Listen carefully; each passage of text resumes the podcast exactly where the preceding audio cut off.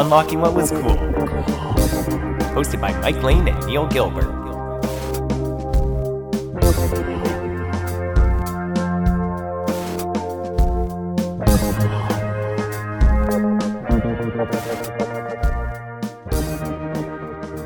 So, anyways, Mike, you've been to France, so can you now finally confirm that bibliothèque is the best word in the French language? I'd say pamplemousse uh, uh, uh, is one of my favorites. Grapefruit, but uh, we are live, Neil. We're live. Oh, well, Mike, thank you so much for joining me today. Welcome back to your trip. You were just away overseas in uh, jolly old England and uh, France. You were gallivanting around Europe while I was back here recording an episode with Marty, which was a ton of fun, by the way. But I do need to, we haven't really talked much since you came back. So I have to ask you, how was your trip? What were some of the highlights? It was lovely. Yeah, I felt like I was in like the the you know the 12th century or whatever when when England and France were at war. You know, going back and forth between the countries. Uh, I was a messenger, of course. Uh, no, uh, uh, it was yeah, it was it was a great time. Got to um got to go around uh, France and Paris and Normandy. Saw some small towns out there. Also, uh, went to the small island of Guernsey off the coast of France, and then from there the south of England, uh, and saw Poole. And there's a tank museum just outside of Poole. Very very cool cool. I always wanted to go there. And then from there, went to uh, London, England, and watched uh, Wimbledon, the uh, annual tennis uh, tournament over there, which was uh, very neat to see that I actually got into it because it's uh, famously insanely hard to queue up to it. It takes a long time, many hours in the line, in line, but got to go in, see some Canadians play as well, mm. which was cool. And um, uh, saw a lot of uh, uh, Toronto Blue Jays uh, shirts in the front row of a couple of these Canadians uh, matches, which was pretty funny. So uh, yeah, had a had a great time with that. Got to see friend of the show Matt, who was on for the Fire Emblem episode. We love Matt. I got to stay with him in in London, and uh, I hope he's listening to this uh, episode. He he also told me while I was there, Neil, that uh, the Truman Show was a great episode that we did, and he really loved that. And he watched it afterwards. We uh, after we uh, recorded it and uh, tried to pick up on all the things that we were talking about. So that was pretty cool. that we influenced the watch of the Truman Show, one of our favorite movies. Nice. That's one that we've heard a little bit about actually from some folks writing in too in our last episode where we wrote mm-hmm. the mail where we read the mailbag. Sorry, um, and one one of the listeners mentioned how much they enjoyed that episode. So that's a cool one. I I enjoyed recording that one as well. I'm glad to hear that you had a good time though. You sounds like you saw a lot of different places, which is sweet. What was some of the uh, any good food, any good meals that you ate at? What uh, what was the food like between England and uh, and France? Oh, a lot, lot of great food for sure. Uh, had a couple of amazing meals in France. Uh, some croissants. Some croissants. Yeah, our breakfast every morning was, uh, kid you not, it was two baguettes, two croissants, and then two chocolate croissants. Uh, oh my god! lovely uh, English uh, breakfast tea that we we got to have. So you know, a bit of a mix of French and, and English there, but uh, some great jams and stuff too. Uh, like everything, just the bread is just so fresh, and everything is. Yeah everything outside of North America has such a fresh food, and I, I, I really love it. That's one of the biggest reasons I like to travel is is to be able to to have just fresh food, uh, and and still pay a lot of money because it's uh, euros and pounds converted yeah. from Canadian is a lot, but it, the experience of it is is worth every penny for sure. Uh, and uh, and in England, yeah, huh, I'm trying to think of. Uh, oh, we went to a really amazing Italian restaurant with uh, with Matt. I uh, got to have one of those like three course meal fixed price ones. Uh, oh yeah, yeah. that was awesome. Had a bunch of appetizers to share, family style, and then ate a massive thing of white pizza. Um, Cool. It was like you know like a truffle, one of those mm-hmm. truffle mm-hmm. sausage pizzas. Uh, I love white pizza, Neil, uh, and uh, I also really appreciate it when people. The, like the waiter doesn't go to me like, oh, you know, it's a white pizza. Like, is that okay? Like, I've had that before. Uh, and it's like, no, like I know it's okay. That's what I'm ordering. Like I, I love this stuff. So here they're like, oh yeah, obviously you're having this pizza because it's fantastic. So yeah, they didn't ask me. That's how I know it's a good restaurant.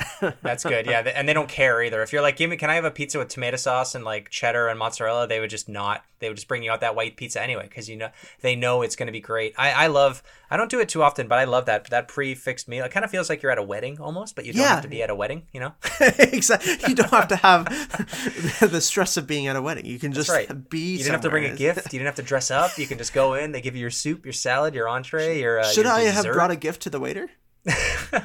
maybe, maybe I don't know. I don't yeah. know what the tipping is like. This I was in was France. Offended. I don't. Maybe should have given him a pack of cigarettes and a lighter or something in France. Damn Who knows? It. That's awesome. Did you happen to uh, hit up any uh, video game stores out there or no? No, this was not my video game trip, Neil. Uh, I will actually be going to uh, uh, Japan in a couple of weeks, so which, if you can believe, that's coming up fast. That will be where I spend my money on the video games, and I will definitely talk very much about the haul that I bring back from there. But uh, it, it, was we we had so much stuff to do. There was a, a lot of a, a lot of or not much time at all, but in between stops, so didn't really want to take it up too much with uh, with paying double basically for video games because uh, of the pound, right? So I was very very okay to just see the sights and then wait nice. for Japan to spend all my money. Good. Yep. Japan needs your money. England and France, they don't need it. Their economy is doing just fine from what I can yeah. see on the news. Uh, oops. But uh, anyway, Mike, I'm so glad to hear that you had a good time. And, uh, and in a few weeks, you and I are going on our annual cottage trip that we've been doing for, the, geez, like the last, what? This is the sixth year running now, I think, that we've mm-hmm. been doing this. So that's going to be a lot of fun. Can't wait for that. And then you're going right uh, right after that. You're going right to Japan. So lots of traveling in the, in the summer now. Basically, every Torontonian spends the entire summer thinking of ways to get out of the city. Yep. Uh, seems to be the tradition for most people living in Toronto. But Michael, you were away. I've been here uh, living in Toronto doing uh, Toronto things. One of those things was uh, going to the bank, and I have a bit of a weird story here to tell that I don't mm. think I've uh, I obviously haven't told on the podcast yet. But uh, when I go to the bank, this this kind of ties into our dollar store uh, topic that we talked about several weeks ago, where I know what I'm doing. I, I have everything ready to go. I want to get in and out as quickly as sure. possible because everybody knows bank lines are ridiculous. I don't know what some people are doing with their finances with tellers that requires them to be at the front of the line for 20 minutes. Um, yep. But it's insane. Like I, I was standing in line at the bank. You know, I had my, I had a podcast on. I was messaging people, whatever, and I was starting to keep track because I was like, this line is not moving fast enough, considering that there are six tellers at the front here. And some of those people were up there 15, 20 minutes. Some people had to take multiple phone calls. I don't know with who, but they have to like get to get bank numbers or to get account information, I guess. Um, but I'm like, what what in God's name are you doing that takes so long? I don't think, Mike, I've ever spent more than 10 minutes with a teller at a bank. No. I, you know, walk up the line, you do your little, you know, do a little zigzag, you get to the front, you you have to, you know, usually it's to cash a bunch of coins or to take out some American money, quick things like that. I was there literally to, I'm not going to get into too many details. I was there to withdraw a significant amount of money for a purchase that I needed to do. Easily the largest withdrawal I've ever made in my life. I timed it because I was so annoyed. I I basically checked my phone and then I messaged my fiance and I said, "Don't respond to this. It's a timestamp." And that was it. Just because I wanted to time myself without looking obnoxious. It was seven minutes to oh withdraw wow. a majority, a large amount of money from my account. I was like, "What are all these other asses doing that's going to take up this much time?" Even seven minutes is is that that's a that's a while for me oh, at the bank. That's that's a I will say chunk. I agree. I was a little annoyed at how long I was taking, but about three minutes, two or three minutes of that was the teller needing to get an override from their manager because of the size of the transaction. Sure. So not my fault.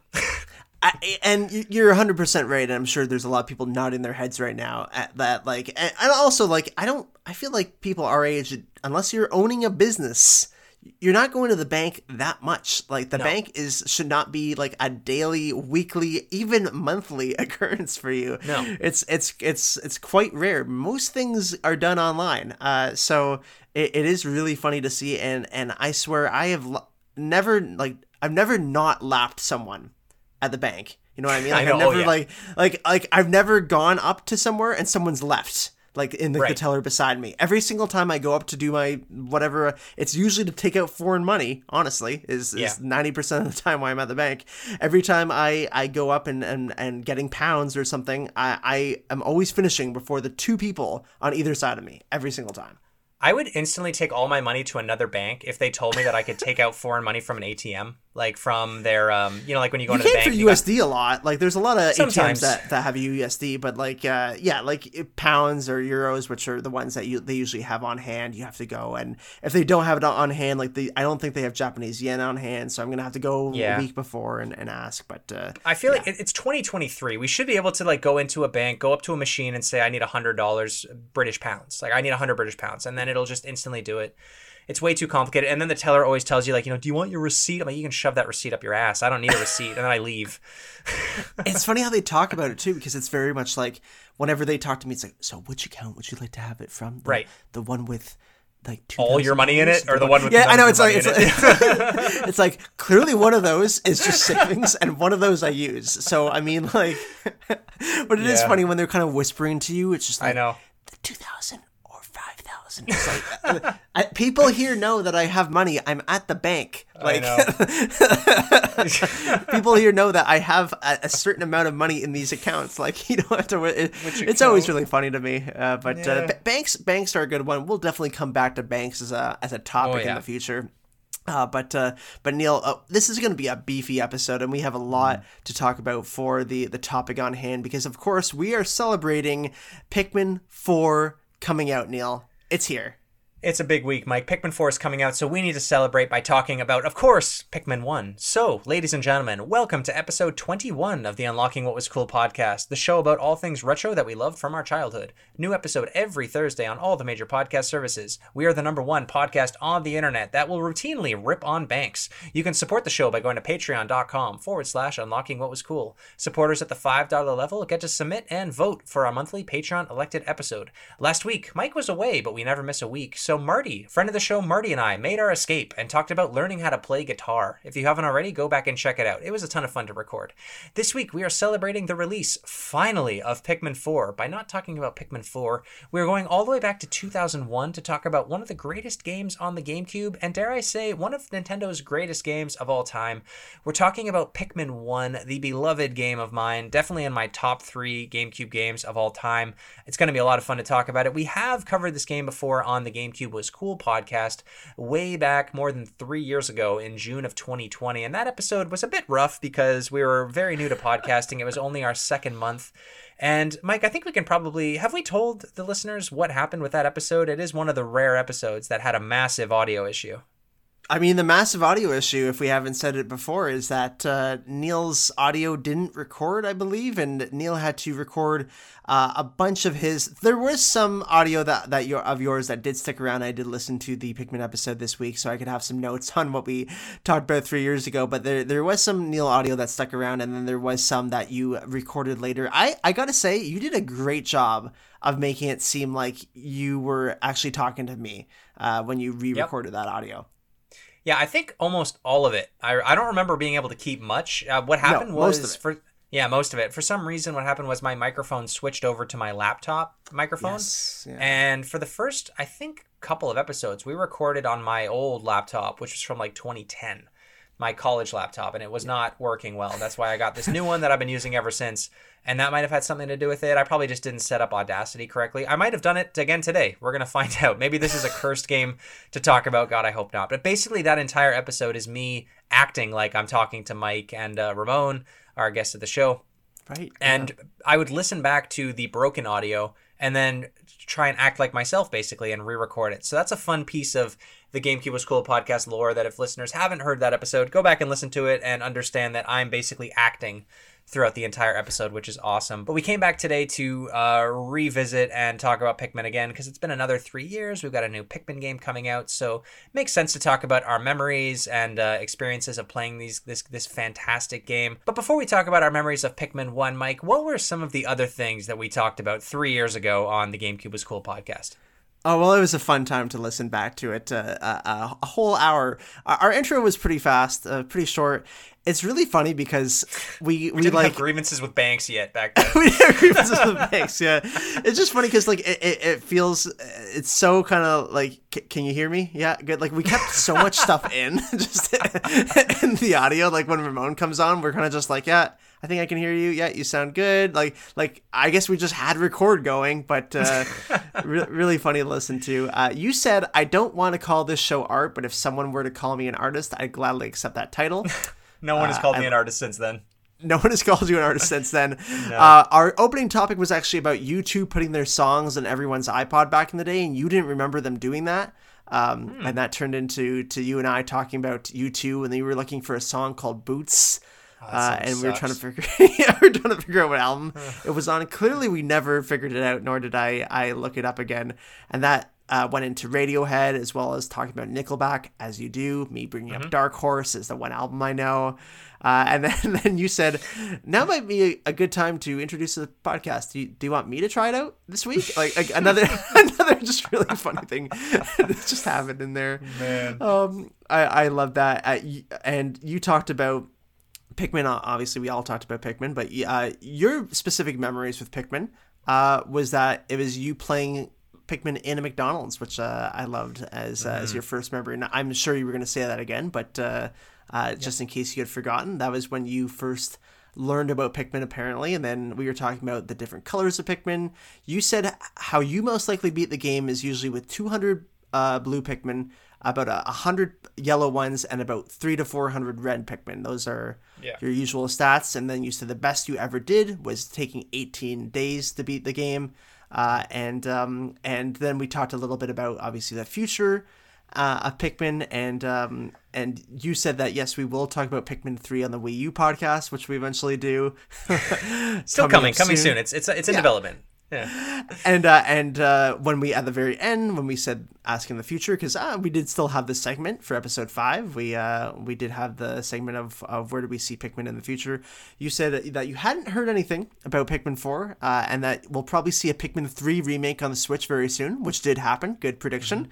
Uh, and that a sequel will probably come to the next console's life cycle. You did not think a sequel Pikmin 4 was going to come to the Switch which was very interesting Yeah, to be fair, uh, two things. The the Pikmin 3 remake on Switch was not a difficult prediction. That was right after I think it was 2018 and 2019. Nintendo basically dumped all the Wii U games on Switch except for the one game that should be on Switch, which is Wind Waker. Uh, they did every game but that, which is still irritating me to this day. Um, but Tropical Freeze, Mario and Luigi U, Mario World, Pikmin 3, and Wind Waker is still stuck on Wii U, but I digress. Uh, Pikmin 4, I still, honestly, a couple years ago, I probably still would think that because I did not think in 2020 that in mid 2023 we still wouldn't have the second Switch or even an announcement of a second Switch yet. that's Um, fair Did Yeah. not think that the Switch would go six and a half years before even an announcement of the next console, especially since with the Wii U, that console only lasted, what, four years? Four or five years? So we are way past a standard console life, especially for Nintendo, but their business model has changed quite a bit because of the success of the Switch. So now, honestly, I can see uh, we're going to look back on this again in three years and probably laugh at it, but I can see Nintendo, all the first party Nintendo games coming to Switch now for the next two or three years before we, we see the next console. I, I have heard rumblings that Nintendo's next console might be in 2024, but I'm starting to think after that direct that we got a few weeks ago, 2025 is probably when we're going to see the Switch 2, which feels like so long from now. But with the games coming out, uh, you know, Pikmin 4 is coming out this week. Uh, the new the new Mario games coming out. We've still got a Metroid game coming out. There's still lots of remakes that they can work on. There's that Peach game. I think we've got at least another year, year and a half with the Switch. I think so too. But yeah, it'll be it'll be fun to go back to this another another three years down the road. Uh, that, but yeah. Uh, Yeah. yeah, I just wanted to, to bring up some of the fun funny things that we observed uh, and that we got right, what we got wrong, and uh, and and uh, talking about U2, of course. Oh yeah, we haven't talked about U2. I don't think since that. Honestly, I, I, I can honestly say that I don't remember talking about U2 in that episode, so we definitely haven't talked about it since then. But no, memories of the my my, my Pikmin memories are obviously still roughly the same as they were three years ago. I uh, first remember seeing it being played at McDonald's on one of those kiosks with the built-in GameCubes. Uh, played it for a little bit there, and I remember Pikmin being a big part of the marketing with GameCube. It was in a lot of the Yeah. trailers with the GameCube launch because it came out only a month, not even. It came out a week or two after the GameCube launched in North America. So it was very synonymous with the GameCube in Christmas of 2001. Um, and I honestly didn't play it much between 2002 and 2014, I think is the year it was, that I finally uh, was picking up all the GameCube games that I had missed, like Wind Waker, Metroid Prime, and of course, Pikmin 1 and 2. And right when I played it, I was playing it on a little tube TV in my bedroom. Uh, I bought it. I bought it on eBay for not that expensive, maybe 40 or 50 bucks, which was pretty mid for a GameCube game back then. They've, they've shot up quite a bit since then, GameCube games.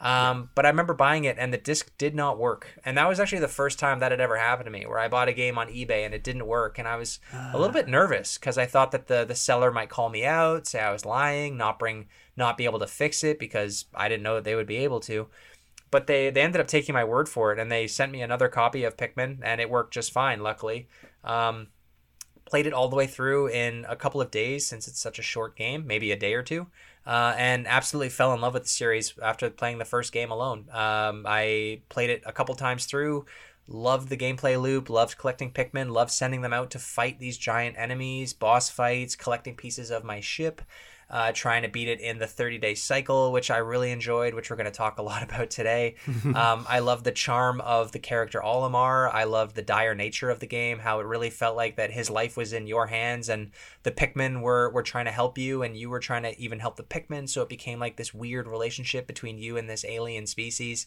And it got me hooked on the franchise from there. I, I went on to play Pikmin 2 on GameCube that same summer. Um, a couple years or about a year later, I got the Wii U, and my mom got me Pikmin 3 for Christmas. And in the last, I guess, 10 years, it's been pretty, pretty barren for us Pikmin fans. I know we've had Hey Pikmin on the 3DS, but that game sucks. Um, so we've been really waiting for Pikmin 4, what feels like for five years now, I feel like. Uh, Miyamoto let slip that there was a Pikmin 4 in development. But mm-hmm. then Hey Pikmin came out, and we figured that that was Pikmin 4.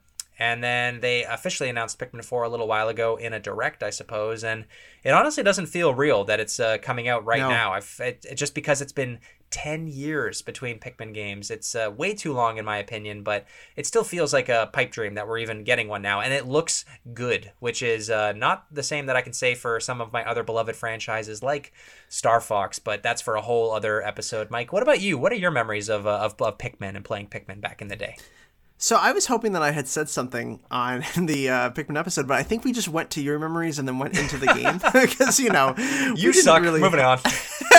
we didn't have a great strategy back then for nice. for our conversations, but uh, and then I started to think, I was like, what are my memories? And and the one thing that I do remember is exactly what you said with the advertising. It was so linked to the GameCube, uh, mm-hmm. and I'm not sure if that was just in North America, if that was in Europe and PAL regions, but very much linked to the GameCube in terms of how it was marketed. I saw those little three guys, the blue, yellow, red Pikmins everywhere and it was funny how Nintendo pushed this very much as a family game, as a, as a children's game, when in mm-hmm. reality, as they eventually learned and, and kind of did a 180, that this was not a kid's game. This was very much a, uh, as someone who had played RTSs before and who had someone who had some experience with these games, uh, this was this a bit of an older uh, uh, game, uh, which again was a little funny because GameCube was going towards that older demographic. So it was kind of weird that they, they tried to market it as like the kids game, but I guess that's really all they had as the the, mm-hmm. the, the kid friendly game uh, at launch. So uh, I guess that's why they went down that that hole. But I do remember marketing for it. I remember people having it, but I never played it just because I thought it was weird. Honestly, it looked weird. It didn't really look for me. I, I played RTSs before for sure. I played Age of Empires and, and and games like it, but that didn't look like an RTS to me. That didn't look like something that I would go play on my PC. And honestly, it was on the GameCube. It didn't feel like a, or didn't, I, I didn't feel like I wanted to play those kind of games on the GameCube. You know, I didn't have a mm-hmm. mouse. I didn't have a keyboard. It, it felt weird. So I, I kind of stayed away from it for those reasons, I believe I did rent the, the second one because I think I talked about my memories on Pikmin 2 uh, that we did for episode 60 or so for the GameCube is Cool podcast. Uh, I, I believe I rented it from Blockbuster or Rogers Video, uh, Pikmin 2, and I had a lot of fun playing it, but it was just never something that, that I was fully immersed in. Uh, but it's it's it's very much like youth, uh, Neil, where you you have a lot of respect for something like like Animal Crossing like you you understand like mm-hmm. like the charm of it. You're like yeah i get this is nintendo's take on like a, a life farming sim but it's not really that much for you. And, and i kind of see that with pikmin too. I have tremendous respect for pikmin. I want that franchise to continue till the day i die. I want everyone to play it. I want everyone to love it. Um, but for me uh, i just am not as into it as as uh, as fans like you are yeah, you can look at the game objectively and you can tell it's a great game. It's got yeah. it's got amazing mechanics. They all these games work incredibly well, which is awesome. They are graphically very impressive on all of the consoles, honestly. Going back to GameCube, it looks beautiful to this day. The Wii U one is gorgeous. Uh, the one on Switch is looking really good. The water effects, the plants, the, the creatures oh, yeah. on screen, the music that it's all paired with, it's very chill. I love the soundtracks for all of these. It's not iconic video game music to to the same degree as like Mario and Zelda and Donkey Kong is, but it's got its own vibe to it. I love the Pikmin music. Great study music. Great music to just sit and listen and work to because it's just it's just chill gardening music, and that at the end of the day is what influenced uh, Pikmin to be made. It's just Miyamoto in the garden, and that's uh, that's where he thought this would be a cool game. Uh, and that's how we eventually got this uh, this long running franchise. Twenty years, four point five games later, multiple remakes, uh, multiple little animated shorts, which are also fantastic. I would love, mm-hmm. I would love a full feature. I think a full feature Pikmin film could be really cool. Now that Nintendo God, are yes. into making movies, they have to do they have to do the big ones first. I get it. They got to do Mario and Zelda and everything else. But I would love a Pikmin one at some point. But uh, that Same. is definitely a decade or so away. But we'll have to wait and see where that goes. Mike, I think that we should introduce Pikmin the game stats as we always do on this episode, and then bring on our first caller of the day. What do you think? Let's do it, Neil. All right, Pikmin 1 was released on December 3rd, 2001 in North America, developed by Nintendo EAD, published by Nintendo. It's on GameCube, later re-released on Wii, and now Switch. Rates a 9 out of 10, priced today at around $90 on GameCube, $70 on Wii. It's an art it's a real-time strategy slash puzzle game. It sold 1.6 million on GameCube, about 500,000 on Wii, and Switch sales are still to be determined since it just came out. We don't have sales yet. Uh, I don't think the original Pikmin and Pikmin 2 games are going to be in the top 10 Switch games of all time, but it'll be really interesting to see where Pikmin 4 lands. That uh, will be really cool to track while we do this podcast. But they'll definitely sell quite a bit, like uh, more than. I mean, honestly, I could see Pikmin on Switch selling maybe more than uh, uh, than Pikmin on GameCube uh, for sure. Just because like yeah, uh, Pikmin Four coming out, it's not a huge mark to beat. I'm, I'm over a million copies. They might hit it. They might hit it. Definitely. I think people who buy Pikmin 4, if they like it, they'll go and pick, especially since I think, I should have checked this before we came on, but I think they sell Pikmin 1 and 2 in a pack. Like, I think you can buy them together if you want, or you can buy them individually, which is a really nice idea. Uh, mm-hmm. I would have loved if they have done that with the, um, that ridiculous uh, Mario 3D, whatever it was called, 3D All Stars. Yeah, the game. 3D All Stars, yeah yeah, it would have been nice if we could have bought those piecemeal, like just buying Sunshine would have been nice, but uh, don't want to open up that painful memory again. I think that you're right, though. I think I think a Pikmin Four will probably become the biggest selling Pikmin game, um, uh, mm. just on its own console, not counting remakes and everything else. And yeah, I think you're right. Pikmin One selling 1.6 million back in the day is was impressive for the time, especially since the GameCube only sold just over 20 million uh, units. So that's a well, one and two is that uh, my math is terrible right now. Was like a three three percent attach rate? Three percent attach rate or five?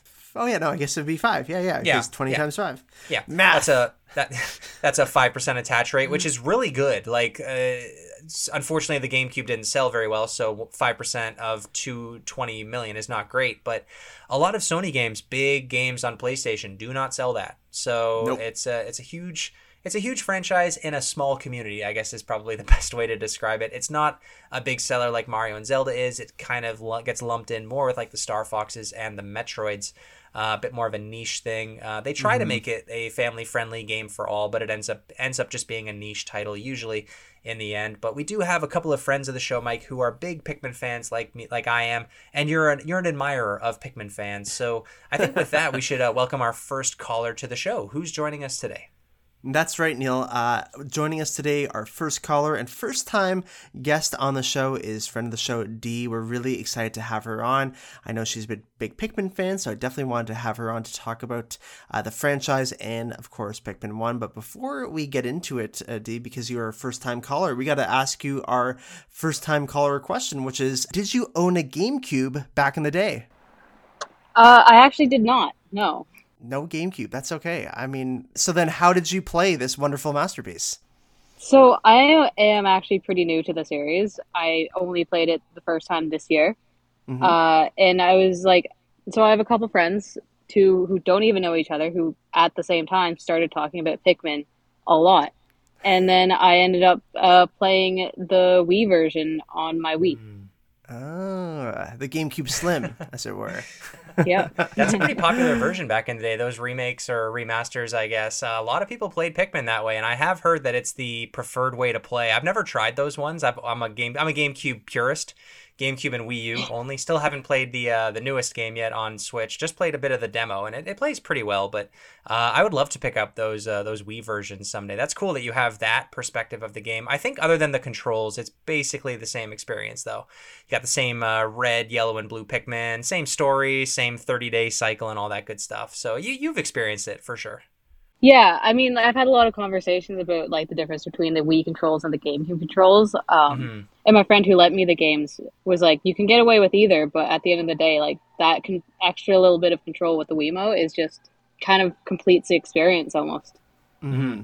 Well, it kind of makes the game the way it's meant to be played, in the way that Pikmin is is basically stripped down. It's an R- an RTS, which is traditionally a PC genre, and uh, the GameCube being a console, you have your controller, whereas on an RTS, usually you play those games with a mouse and keyboard. And the Wiimote actually works really well as a mouse because it's basically like a like a pointer, which is what a mouse is. So it's kind of taking Pikmin back to its roots, all, and that's what makes it an easier and more enjoyable experience, I guess. But for me, after playing Pikmin on the GameCube controller for eight years, it would be pretty hard to play it. Maybe it would be better on a PC. Who knows? That would actually be a great game for Nintendo to one day port onto PC. That'd be sick. That'd be sweet. Yeah, let's get some Nintendo branded PCs going out there. But uh, I do like that you kind of play this. Uh, I could almost call it like a like a COVID um, uh, game for sure. Uh, because uh, Animal Crossing, you know, for example, became so big because of COVID. Honestly, when uh, everyone was stuck inside, and so I assume Pikmin was one of those games that you played maybe while stuck inside, kind of thing. No, I played it like fully, like everything's kind of back within the past. I want to say at least it was after January, probably in February or March almost of this year. So you're like, oh, thank God I can go outside. I'll play Pikmin Yeah. inside now. Exactly, yeah. Gonna hang out in this beautiful virtual garden. That's awesome. So you played through uh, all the games on Wii, basically Pikmin one and two, or just the first one? I played Pikmin 1 and 2. I played them both back to back, and then I went and played Pikmin 3 on Switch.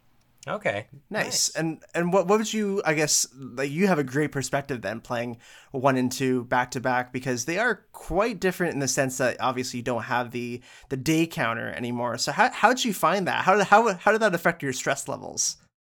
I think the difference between 1 and 2, like 2 really hit me in a way that was almost like I, I could like mentally I almost couldn't understand like I didn't have the stress of Yeah. 1, but I thought the stress of 1 coming in like having no idea what these games really were was kind of like its own unique experience. Like I don't think I'll ever find that unique experience of just like there's a timer, you got to go and if you don't like you get bad ending. exactly. Yeah, you get the Olimar Olimar stranded on this distant planet ending. Yeah, it's a very dark game. I I'm a big fan of the first game. Uh, It's actually my favorite in the franchise. Again, have not played four yet, so I hold out. Uh, I hold up my judgment on that game until I have beaten it. But I I still after playing Pikmin one two three.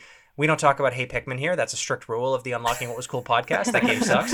Um, but after playing one, two, and three, uh, I, I prefer the. I love the rush, the the stress, and the realistic nature of Pikmin 1. Like you actually feel like that you're stranded on this planet. You have a failing life support system. You're obviously running out of food and supplies, and your communications are weak. Uh, I, I feel like Pikmin 1 has that, that castaway kind of stranded on a desert island feel, whereas the other two games feel a bit more a bit more Nintendo-y, like they're more bubbly and poppy, and like the, these characters are now like ex- advanced space explorers, and they're kind of just goofy and goofing off. Whereas in Pikmin One, you straight up have at the end of each day Olimar writing his uh, his journals, basically to himself because he can't talk to anybody yet, at least not early on in the game. He's basically wondering whether or not he's gonna live, die, whether or not he's gonna see his family again, whether or not all these discoveries he's making are even gonna be relayed to his species on on his home planet, and it, it gets really dark, and he, he's developing this sort of cohabitation uh, relationship with these Pikmin who are saving him and he's saving them. And I feel like a lot of that charm and spirit is lost in the later games. And that's what makes Pikmin 1 so special to me. And part of that is that 30 day time limit that they really did, they've done away from each and every game. It gets less and less the, uh, the urgency that the games had. So I'm, I'm in the minority of people who are pro 30 day time limit in Pikmin 1. like Pig, Pigman one I think is my favorite so far as well. Um, I think you hit a lot of the same points and wh- exactly why. I think like one of the things I noticed playing three was that it kind of brought back that like a bit of mystery and sense of adventure that was all over Pikmin one. Mhm. Um, and that was that felt like it was missing from Pikmin two because like you're you're being told literally to go and use these Pikmin and there's no mystery, there's no questions involved. It's like you have an objective. Yeah. Whereas Pikmin one, you're just kind of like, I have no idea what's gonna happen. I'm just trying to survive, get to the next day, hopefully get out of here in 30 days. Otherwise, I'm not going to make it. And that's what makes the game so much more replayable too. Is that people have played the game multiple times, and the the goal is to beat it in as few days as possible. I think the best I ever did was 20 or 21. 18 um, Neil. that get... was your that was your best that you've ever done. Yeah, yeah. oh, 18, that's right. That was my save file. I think I deleted that save file actually. That's the but I, I uh, people can beat it way faster. There's ways to skip over pieces and get get multiple pieces in like less than a day basically. It's really incredible what people have done. You can also play the game without losing a single Pikmin, which I have no intention of ever playing the game like that. But I do like to try and beat it as quickly as possible. That kind of is the high score. I've never seen the bad ending. Even even though the game does have a bit of tension to it because of that 30-day time limit, I never felt like I was strapped because even if you even if you collect if you can collect one piece a day, which for the most part is doable, you're going to beat the game in what 25 days or whatever it is. I think is like mm-hmm. the worst you can do if you beat it at that pace. So you really have to be a beginner, I would say, to video games. And even if you do get through a day without missing or without bringing a piece back to your ship, you can just restart the game again. You don't have to, or you can restart that day again. You don't have to keep going. It's not like it's a hardcore Dark Souls permadeath kind of thing. That would be more hardcore, I think, is if you could not restart the clock at the end of each day. Mm. Um, but yeah, I, I love that tension in the game. We talked a lot about that on uh, our episode of the GameCube was cool podcast, and uh, I think I think Ramon was a uh, is a supporter of the the no time limit. And once we got to Pikmin three, the the main mechanic was like having enough juice to get through the next day, basically. And I think by the time I finished that game, I had like hundred days of juice left, so it was really not they tried to bring back the time limit, but made it more like based on your supplies, and it didn't work. It wasn't nearly as stressful as, as Pikmin One, but uh, the game itself is beautiful. Uh, the graphics, you, uh, Mike joked about it before there, um, how like you you went from being outside to going into this virtual garden. Uh, how did the graphics uh, strike you on? I know you played it on Wii, which is similar to the GameCube. Do they hold up today? Uh, I would say they hold up pretty well. You know, I mean, like they definitely look a bit dated, and and my Wii too was also hooked up through like a converter, so it was all kind of right. janky. But at the end of the day, it didn't like, it didn't strike me as being like a particularly old looking game. Like it kind of was like I don't know, it had its like stylized charm enough to it that I was kind of like I don't see this as looking bad at all. Stylized charm is definitely the word to use yeah. for for mm-hmm. yeah. and a lot of Nintendo games of this era. Yeah, so I think you know, I think the style and like even just down to the designs of like the Pikmin themselves and all the enemies, like at the end of the day, you can make them like as shitty quality as possible. You're always going to recognize as Pikmin. So. mm-hmm. yeah, the environments are all beautiful. The characters look amazing. The technical prowess of this game. This game is pretty much the ultimate tech demo for the GameCube. It's animating 100 Pikmin on screen at once. Granted, a lot of them are doing very similar animations, but that alone these days it's hard to it's hard to put yourself in the mind of someone in 2001 playing this game for the first time, but the ability for a console to do this is incredible. For that this was the tech demo for Nintendo before the GameCube with Mario 128, where they showed the GameCube rendering 128 Marios on screen at once. Uh, that game never came out, but it's basically what eventually became Pikmin. So, graphics aside, and I love the graphics in this game, the water effects also look really cool. Like when you're going through the little puddles, there's like frogs and leap and uh, lily pads and fish that that react to you. I love all the things that are going on. It really does feel like that you're exploring this this unexplored garden um, with these weird alien-like creatures that look kind of like species from Earth and kind of not at the same time. It's kind of like an "is it Earth, isn't it?" kind of situation going the entire time.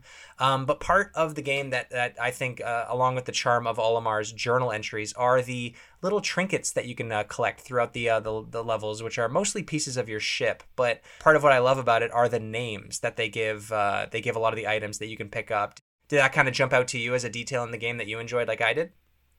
It did, yeah. I mean, like Pikmin 2 is definitely like the winner of that, in my yeah, opinion, sure. just because like yeah. all of the items are just like they've got all these fun names. And I even found that a bit with Pikmin 3 with the names of the fruit. It's like these are recognizable fruits to us, but like mm. to an like the concept of someone going from the outside and being like, I don't know what this is, I'm going to give it a name based off of what it tastes like to me. I just right. like I found that so fun. Olimar loves naming things, and uh, yeah. he just goes around naming things. That's that's his that's his main purpose of this mission. It seems like.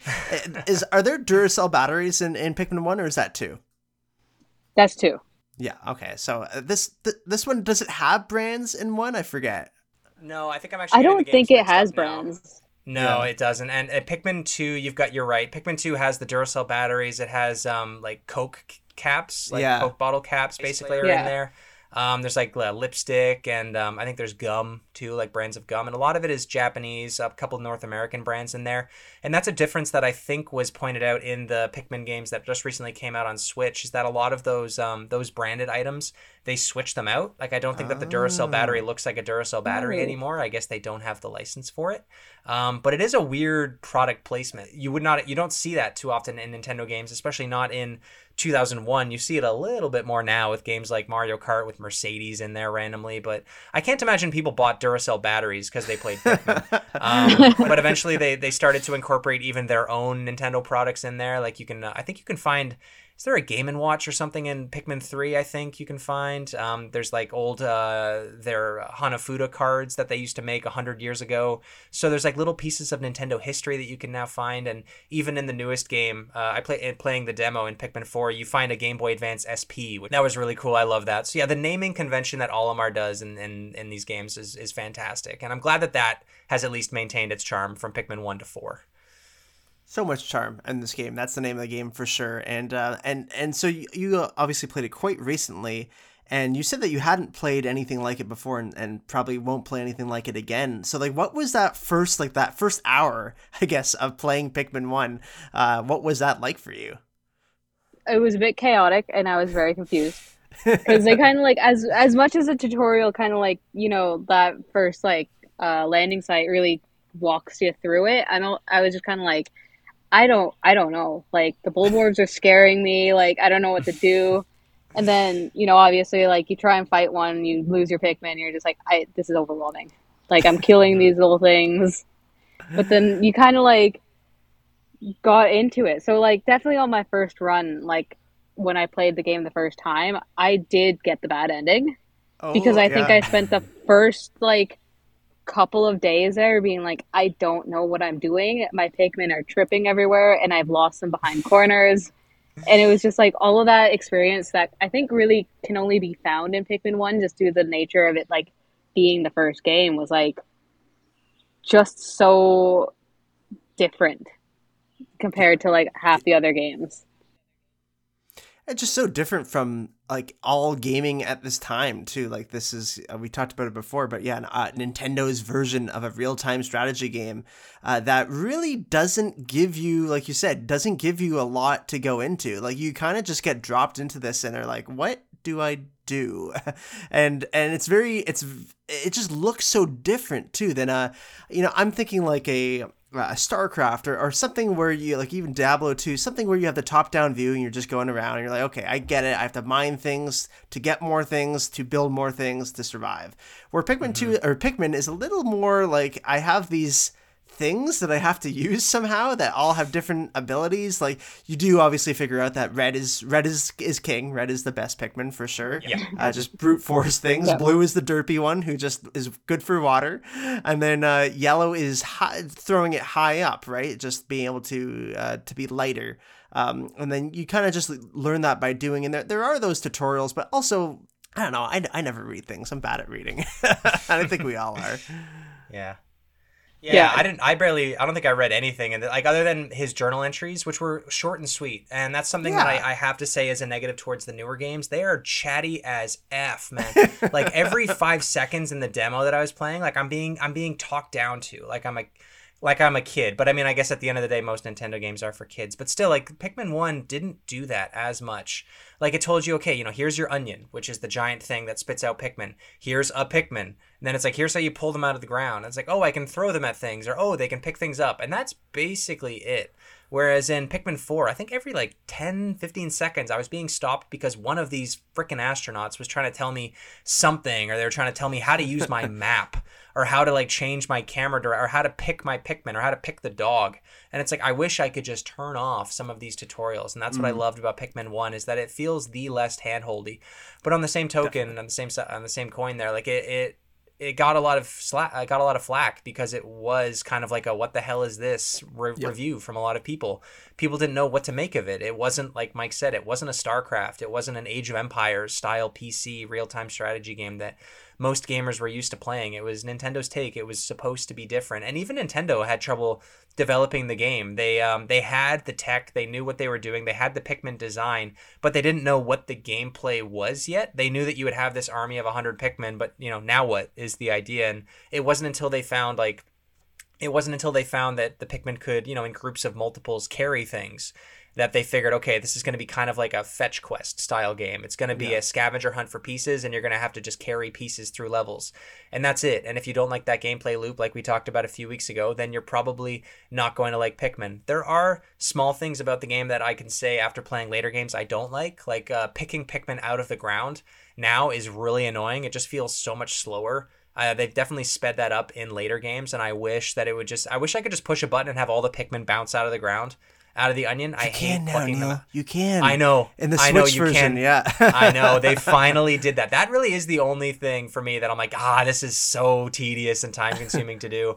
What about you, Dee? Is there anything about uh, Pikmin 1 that you've played that you'd rather or that you would like to have changed, I guess, 20 years later? I mean, I think a lot of the changes that I would have made, like, are being made. Like, obviously, like, just Yeah. like the AI, the Pikmin, just naturally, like, Sure. like they are so dumb in that first game. Yep. And so you're just like you're going faster, trying to get everywhere, and you're just like I've left twenty of them behind because they all tripped or got behind, like stuck behind like a tiny little like piece piece of ge- geometry in the ground, and you're just like they're just stuck now.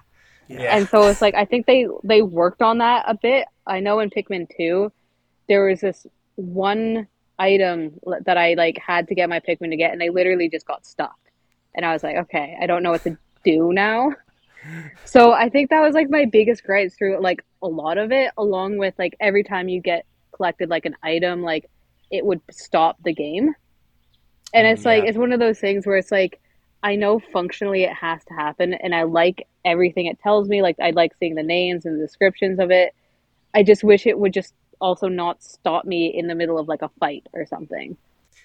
It would be cool if it could be more like a pop-up window that like kind of appears in the top right corner or something, almost like a chat, like on a like a like a Discord chat or something. Just like a little window popping up that shows your Pikmin on like a little like a secondary camera, shows the engine or whatever that they brought back, and then you're still doing your thing. I agree. The cutaway back to your dolphin ship is a little bit annoying. I can I can definitely see that, especially when you have to collect multiple things. yeah. Um, yeah, that's a, that's a good point.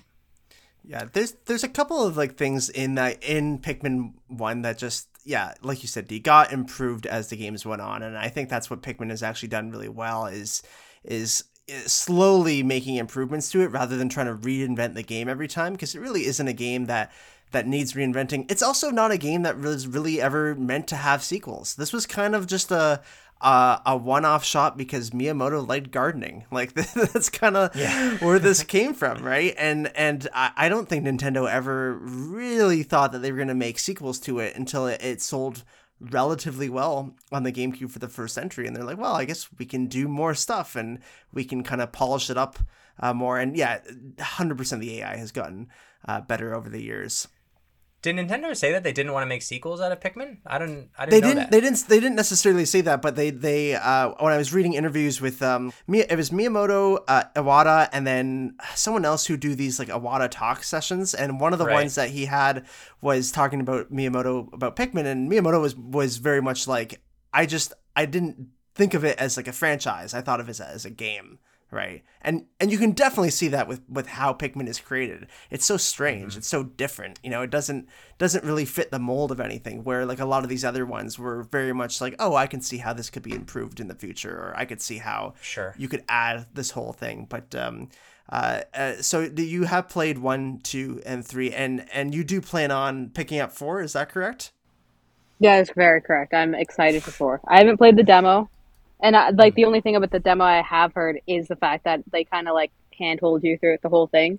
Mhm. Yep. So I'm aware of that, but I'm overall I'm planning on playing four, and I'm very excited for four. I'm excited for four too. I think it's going to be great. I played the demo. I didn't finish the demo. The demo is meaty. I probably played it for close to an hour, and it's not over. Like it's I, it's really long. I don't know how long it is. I was just like, okay, this is good. Like I'm I'm I'm down. Like this is going to be fine. Uh, one thing I will say though about playing, I did not play Pikmin 3 on Switch. I played Pikmin 3 on the Wii U, and I gotta say the gamepad is perfect for Pikmin. I love the ability to have the map uh, on my screen. You can see where all your Pikmin are. You can quickly switch to different characters too on the gamepad. Like you can play as Olimar on one screen, Louie on the other, or whoever the other astronauts are that you're playing as. Uh, I just remember Pikmin 3, the playing that on Wii U. That did ruin me a little bit. Uh, going back to the GameCube controller this week in preparation for the show, and then playing it on Switch, especially on the handheld. I, I playing Pikmin on the handheld was it was overwhelming, and I feel like I need that second screen. So it's gonna definitely take some getting used to, but there's so many new elements in this new Pikmin game. I'm I'm really stoked for it. I'm still working on Tears of the Kingdom as well though, so I feel like I should get that done before Pikmin, but that's more of a me problem than a Nintendo problem. But one of the beauties of new Pikmin games, obviously there's now four games. Each game introduces a new Pikmin. Uh, or two sometimes new Pikmin to the game. Uh, like there's been purple ones and pink ones and white ones, and even old Pikmin develop slightly new uh, abilities. Now we've got the new glow in the dark Pikmin. Obviously, Pikmin uh, 1 only has the three, and that's one of the things that I like about it. It kind of has that Gen 1 Pokemon thing where there's only 150 Pokemon to worry about, and not 1,010 or whatever we're at now, which is just insane. Uh, I wanted to ask you guys, and uh, D, maybe we'll start with you. Is there a, a type of Pikmin that we haven't seen yet that you think you would want to see in a Pikmin game?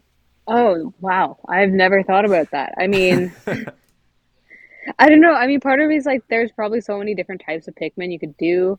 Yeah. But I also just love like our yellow, red, and blue Pikmin. I think those are my favorite Pikmin. And so I'm like, do I need more than that? Like obviously the games are giving mm-hmm. me more than that, but do I really need more than those those three? That's the question. I like the purple ones. I do the like strong, those beefy boys. purples. Yeah, Yeah. yeah, the purple ones are great. And then They're they, had the rock. Get like a like a some kind of steel Pikmin in there. Yeah, there's like a rock like one that. as well. Yeah. How about you, Mike? Have you ever thought about a Pikmin type that we haven't seen yet that you'd like to see in a game? Yeah, just just make it all Pokemon types, just like so fairy dark Pikmin. Uh, I, I like one that I, I, I would like to see is is like a, a clear Pikmin, Pikmin or like a Pikmin that can like go through things, like Ghost Pikmin, basically is uh, is something I'd like to see. I'm not sure how that would work, what kind of functionality that would be. Maybe just like be able to go through walls um, that you wouldn't be able to break otherwise with uh, with other Pikmin. But yeah, just just like Ghost Pikmin is what I'd call them. What about you, Neil? I had yeah, I had kind well, kind of a similar idea, but I, I guess not really. I had like a tunneling, like a tunneling Pikmin idea where like the Pikmin could dig and then move underground. Maybe they could go under a wall and then get something on the other side and then come back. Or like if an enemy, like one of those giant frog things, is about to eat them, like they could sink sink under the ground maybe for a certain amount of time. Um, because I feel like a lot of the times when your Pikmin are about to get eaten by an animal or by a monster, there's no escape at that point. Like they're they're just kind of screwed. So it'd be cool to have ones that could kind of travel around, basically like picture Bugs Bunny, like that. Like you know, they goes on just tunnels like crazy somewhere. I think that'd be really cool. I like the idea of a clear one too, though. I think that could be really Yeah. neat. Like maybe in, Yeah. in certain environments they almost go invisible. Like they're That's what I'm thinking. like- like- yeah. Yeah, that'd be like Chameleon. mid- like- uh, yeah. Oh, I like that. See, that's a really cool, like some stealth Pikmin. We haven't, we don't have any stealth Pikmin yet. That's awesome. Call me up, Nintendo. Let's go. Let's. Uh, I'll start this. but uh, uh, Dee, obviously, uh, you did play this recently, so you Pikmin is very fresh in your mind, which I love. Uh, have you have you pitched Pikmin the game slash franchise to other people? And and if you do, what what kind of pitch do you give them to explain what this game is? I mean, I've tried to. I've tried to to pitch it to people who I think are a bit more casual gamers. I'm just saying, like, especially like I kind of try and pitch Pikmin 3 first, honestly, at this point, because I Mm. think, well, I guess like because now one and two are digital on Switch, but I think Pikmin 3 is a very good entry for like more casual players because it's got co-op. You're not as stressed, but it's still very much a Pikmin experience. So I'm kind of just like, it's fun. You got to use your brain, but it's not too stressful. But like, you know, you're gonna find something. I think this game has a lot of something for a lot of different types of people. I think so too, hundred percent. I think that is the name of the game. Other than than the charm is the fact that it does have some something for everyone, and it's very accessible. Like Pikmin One is is by far the hardest in the franchise for sure because of that thirty days. But I mean, other than that, it's still a quite accessible game once you get past the initial shock of what the hell this game is. It, it gets it gets fun to play, and and it also gets addicting, as I'm sure both of you guys know. Uh, Like you you kind of want to keep playing it. You want to be able to to save these Pikmin, like because you develop quite an attachment. Like I certainly do when I play it. You develop an attachment to these little guys. You don't want them to die. It's so sad. Oh, I, I let them die. I don't have any attachment, especially the red ones. I, I farm the red ones because like I'll take a group of hundred out. I'm like, all right, you you hundred are dying, so I can clear a path to bring another hundred out to carry everything, to carry the bodies of the enemies that you're able to kill back, and then this one piece of the ship. Uh, Oh, definitely. A lot of the Pikmin I develop are they're expendable. I have a high kill count by the end of a Pikmin game. Sometimes I do try and keep some of them alive though, because it is a bit of a pain to uh, to, to, to breed new ones. I guess. Uh, one question I do have for Dee though, before uh, before we uh, we let you go, uh, I did want to ask. There aren't that many levels in Pikmin One, and that's another thing maybe that could be considered a bit of a con for the game. I think there's only four levels in the entire game, uh, plus the boss fight at the end. Is there one specific level in this game that stands out to you? I know that a lot of it is very much garden based and outdoorsy, obviously, but is there one that you you love to go back to and play? Uh, I would say probably I think what Forest Navel. I think Yeah, that one too. after like Garden of Hope and everything, like that one really stood out as being like, oh, it's not just going to be greenery outside, like not like fun, but like kind of like I don't know, less spooky. Because you get in there and then you're just kind of like, oh, I can't really see where I'm going. There's fire everywhere. There's like Right. Yeah so i i like that and overall like i know i know like as short as the game is i also kind of like like that for the amount of levels because like once i did my first playthrough failed it got the terrible ending i was like i gotta play it again and i think Mhm. like it being the length it is made it me so easy for me to go back in like right away and just Yeah. get it done all in like one like real life day i sat on my couch and played it for about eight hours and i was like great i'm done I love that. And that and that that is like the ultimate beauty of this game is that it's a game that it's a full it's a AAA first party Nintendo game that you can play in a day. Like tho- those types of games just don't exist anymore for the most part except for indies. Like first party studios aren't making games that you can beat in a day anymore. And the whole point though is that like you can beat it in a day, but yeah, the replayability is huge for Mm, right. this, and I think that is is we talk about this all the time, Neil. Neil, but with like like small games, small games are okay. Like like Majora's Mask, a small experience, but with a big big payoff for it. And I think Pikmin definitely hits that note. You do see some critics say that the Pikmin is short, but I'd say it's it's it's somewhat rare that I, I, I see that. It's usually just people praising the game for its charm and and often having that replayability to it. Where like something like Luigi's Mansion, which is honestly around the same amount of time to beat, Yeah. uh, is a little less replayable. You know, it's uh, you, you you know the areas you can go back to it, but like probably not right away. You're going back maybe in a month or two. Pikmin, like Dee said, you're going back right away. You're you're, you're going to try and see uh, if you can beat your score from uh, or beat your days from from the time before. Exactly. You're gonna play if you play Luigi's Mansion twice, you're probably playing it roughly the same way. Whereas if you play Pikmin one, I've played through Pikmin one probably close to ten times. I've never played it the same way twice. Yeah, that's Um, awesome. You, you can always do it different ways, and that's awesome. So, Dee, I hope that you uh, you can continue to play Pikmin over and over again on the Wii, on the Switch. Pick up the GameCube version, and please keep spreading the gospel amongst your friends and family. Make sure more people buy Pikmin, so that we can get more Pikmin games, and we don't have to wait ten years between Pikmin releases. My God. Yes, that's the beauty of joining the Pikmin fandom a year ago. And now D- Dee just Dee joined at the perfect time. Now you can just Oh ramp up to Pikmin four. That's right. Four Pikmin you don't have to sit here like Neil Insane. and wait for it. Yeah. i started playing like just before like pikmin 4 was announced and i was like this is the best time to be alive right now It is indeed. It is indeed. Well, Dee, thank you so much for coming on. We've had a great time talking to you. Uh, Yeah. Really appreciate it. And if you ever want to come back on for more games, uh, Pikmin included, uh, we'd love to have you back on. yeah definitely i'm totally down for that Awesome. We'll have a Pikmin four episode. Maybe uh, maybe that'll be a Patreon thing that we'll do. We'll review that game. That'd be actually a lot of fun. That would be fun. ooh Yeah, there you go. There we go. It's a date. It's a date. but thank you again, Dee, and uh, have a great day, and uh, we'll see you real soon. Great, yeah thanks you too All right, bye. Bye. What a nice young lady. What a nice young lady. Thank you so much, Dee, for coming on today, spreading the gospel of Pikmin as Neil intended. Uh, really great to see. Uh, uh, I, I love talking to different people uh, in terms of uh, their gaming experience, in terms of uh, you know how casual they are, how hardcore they are. I think Pikmin is definitely that game where it intersects any kind of player, and I think that's what makes this game and franchise so special. So it was really cool to see her uh, or to hear about her experience with it and and how she got to play for the first time, not on GameCube, uh, which is okay, uh, but it was neat that she actually has been able to experience GameCube in other ways uh, uh, because Pikmin got a port to the Wii. And that was one thing we talked about, Neil, that we were really sad about uh, for the GameCube is Cool podcast, how there weren't a ton of these GameCube to Wii ports. So we had Pikmin, we had Strikers, we had Tennis, and, and a couple others, but not that many, which was a real shame because uh, uh, Dee could have experienced even more fun GameCube games.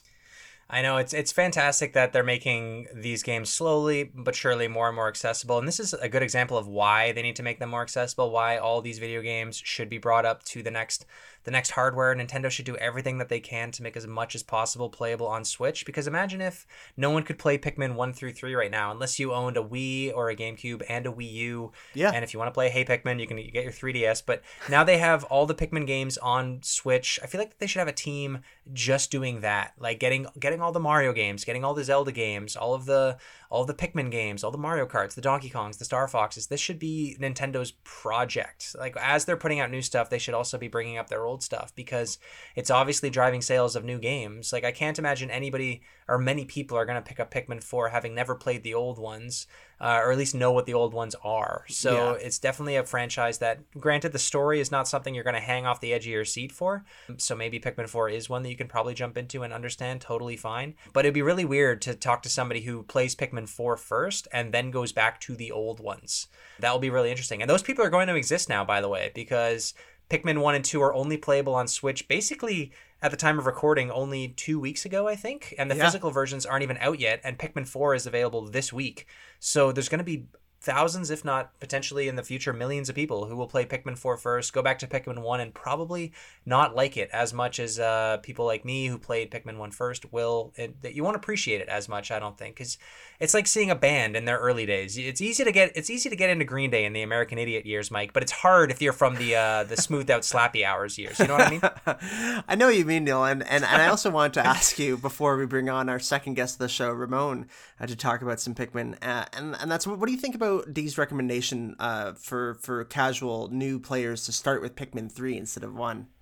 I think that that's correct. Uh, definitely Pikmin one Mm-hmm. or Pikmin. Th- I mean, I guess it depends on the person. Like, if you are a casual player, then yes, absolutely, Pikmin. Right. Uh, Pikmin three is the way to go. But if you're someone who, like me, grew up playing RTS games on PC. Uh, if you happen to in 2020, I guess maybe these days kids don't play uh, Age of Empires as often anymore.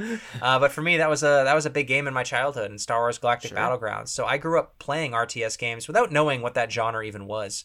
So um, I was ready for for Pikmin when it when it when I was when I was playing it. So, uh, but if I if I was just introducing someone new to games, yeah, Pikmin three probably on Switch would be the one that I would suggest. Um, and honestly, Wii U, like like I said it with Dee, and I mean it. P- playing Pikmin on the gamepad is awesome. Um, I would love the ability to have the gamepad again just to play Pikmin 4. honestly, that'd be so cool. Just to be able to switch between Pikmin, switch between characters, and see your map at all times. It's one of those games. Uh, it's Pikmin and Metroid are the two games that benefited from that second screen gamepad, either on Wii U or 3DS. So yeah, I would I would definitely agree with Dee on that one. But I guess Mike, we can actually probably ask that with our next caller. I do see that the uh, the phone lines are still ringing. So uh, who's our next guest joining the show? Phone lines absolutely off the hook today. We have friend of the show, Ramon, joining us for some Pikmin talk. He, of course, came on the Pikmin 1 episode uh, that we are kind of revisiting here way back in June of 2020. It's been over three years now, and it wasn't a great episode as we talked about earlier in the show. So we really want to give Ramon some uh, justice here and he can properly uh, say his piece. Uh, and so, Ramon, before we get into Pikmin 1, we want to ask you for a new person coming into the franchise, what Pikmin game would you recommend them to start with? I have to say that people should start off with Pikmin 2. Pikmin 1 is a classic, I will say that, but Pikmin 2, I think there's just more variety and they like kind of smooth a, a couple of things out and I think it's a bit more forgiving than Pikmin 1. And they add the purple Pikmin, which is the most important. Exactly. I love that dude. and the Dura- and the Duracell battery. You need kids to understand. You need the, you need that connection to the real world. You need the Coke bottle and the Sprite cap Exactly. and the Duracell battery. you need all those things because every kid loves a good battery. That's what kids want to do is collect garbage in parks. That's the biggest easy access to a video game. Exactly. They can relate to it. That's right. Uh, Pikmin 2, I mean, of course, uh, we did talk about it a little earlier, uh, and you were on for the Pikmin 2 episode that we did where you and Neil kind of butted heads a little bit about how, uh, why both of you like the game. Uh, of course, Ramon, you are definitely a proponent of no uh, day limit. Is that correct? No day timer. Yeah, you know, give me some time. You know, I just want to s- c- cruise and explore a bit more. I'm good. You know, we don't what we don't. It's fine. It's fine.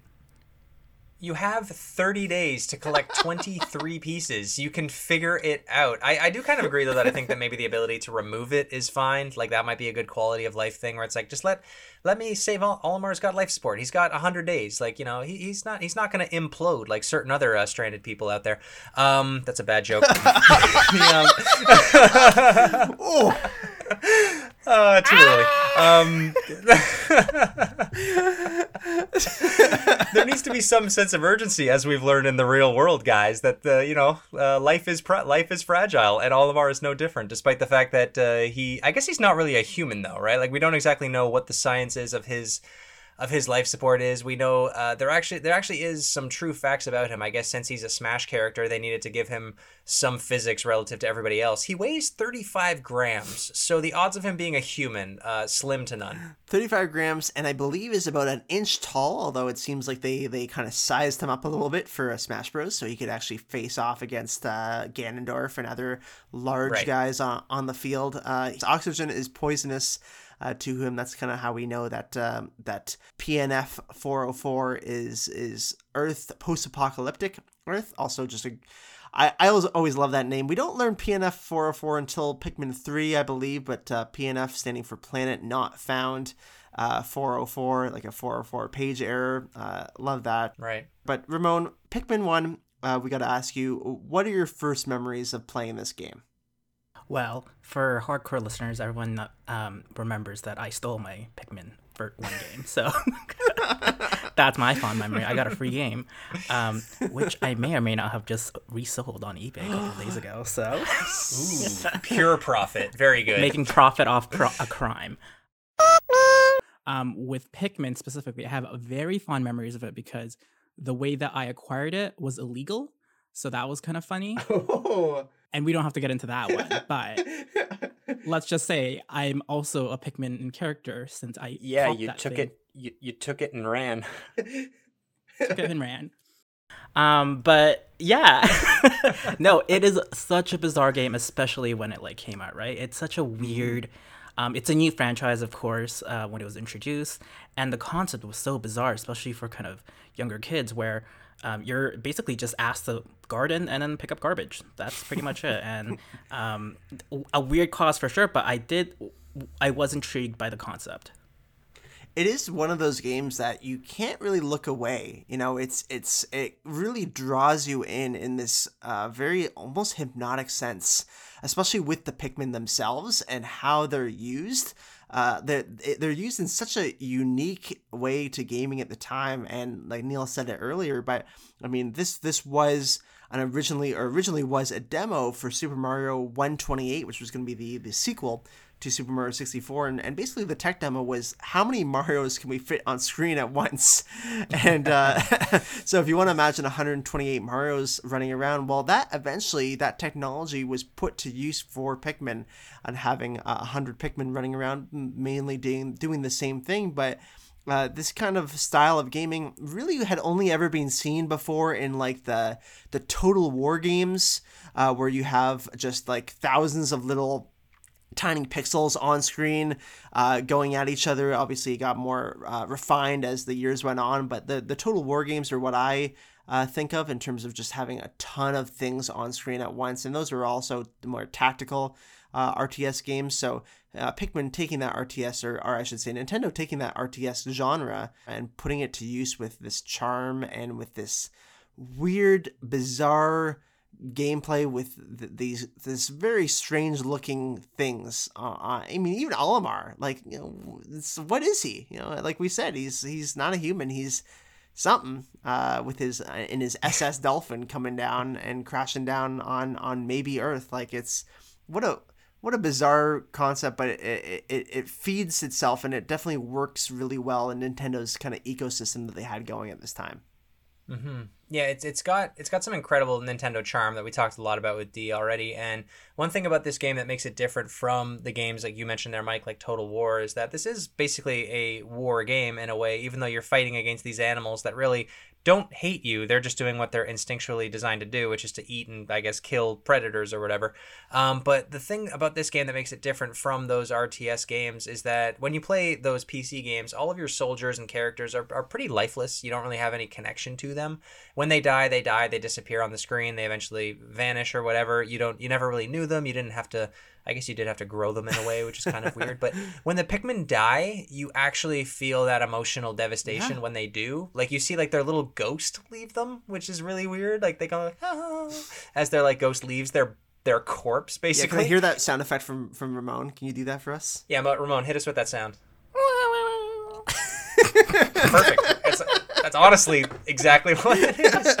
But like you, you hear them drowning and they're like gargling water. You hear them on fire and they're like freaking out. You hear them get, st- yeah, you hear them get stomped and they're like, ah, like and it's all of that. Like you don't want any of that to happen to them. And none of the other PC games at the time did that and there is the level of like oh you know i grew these guys you know i i I, ra- I feel like i raised them i'm their dad but it does make it it does make me kind of question especially in the first game are the pikmin doing all these things against their will or aren't they because at times it feels like olimar is forcing them into these horrible things but then at the same time they follow him around they follow him to each level. They seem to like him, but then he'll make them do terrible, terrible things. Uh, their brothers and sisters are being killed by the hundreds if you're playing as me, and yet they come back and help you the very next day. And even like when you look at the box art, none of the Pikmin here look like they're having a good time, uh, except Olimar. Olimar looks like he's like a like a sadistic asshole just coming to this distant planet and all these Pikmin are wide-eyed, horrified, running away from this frog guy.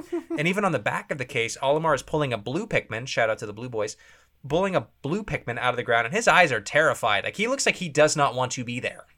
So, do you guys ever feel guilty playing Pikmin when your Pikmin die, or like you're bringing them into these horrible things, Ramon? Do you do you feel good about yourself playing Pikmin? so I will say the the whole charm of the noises and like the sense of you know connection with the li- little little weeds um, does actually help with you know not trying to torture them just because i don't know yeah. like growing up at the same time with like let's say roller coaster tycoon oh sadistic level of torture yes, on those yeah. people yeah. But with the Pikmins, I'm never gonna throw them in the water unless I need to. So yeah, I, I do sense or I do find that like those little addeds of like the sounds, the ghosts, um, they those small details really add to like building a connection with these pretty honestly kind of lifeless kind of one body um, entities. They don't really have that much personality um, individually, I would say. Yeah, very one dimensional. Yeah, exactly.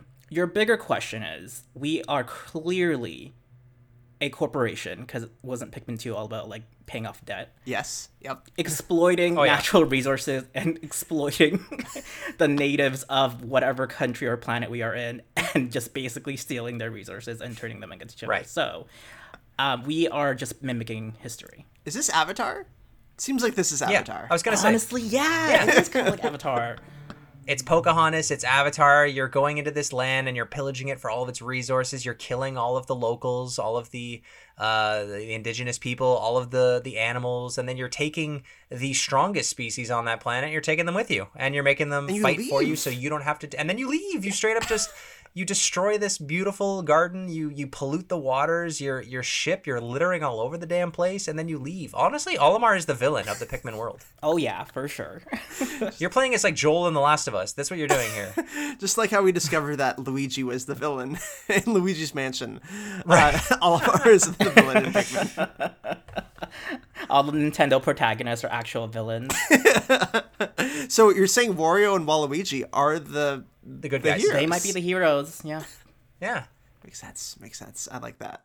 Yeah, Olimar is not a good guy. Olimar can Olimar can suck it. Honestly, he's not a good guy, but yeah, he, he's an interesting character. He does have a family, so I guess you're supposed to feel some sympathy for him. But I do like the uh, the little nods that they had to the GameCube development. Obviously, this is basically a GameCube launch title. Uh, the dolphin, it's a cute little Easter egg that's obviously been pointed out thousands of times. That it's it's the code name for the GameCube when it was uh, being developed. It was codenamed Dolphin, and that is the name of his ship that gets uh, blown into 23 conveniently located pieces around the world. And you get to go into only four levels, I believe. The entire game is only about four worlds uh, areas to explore.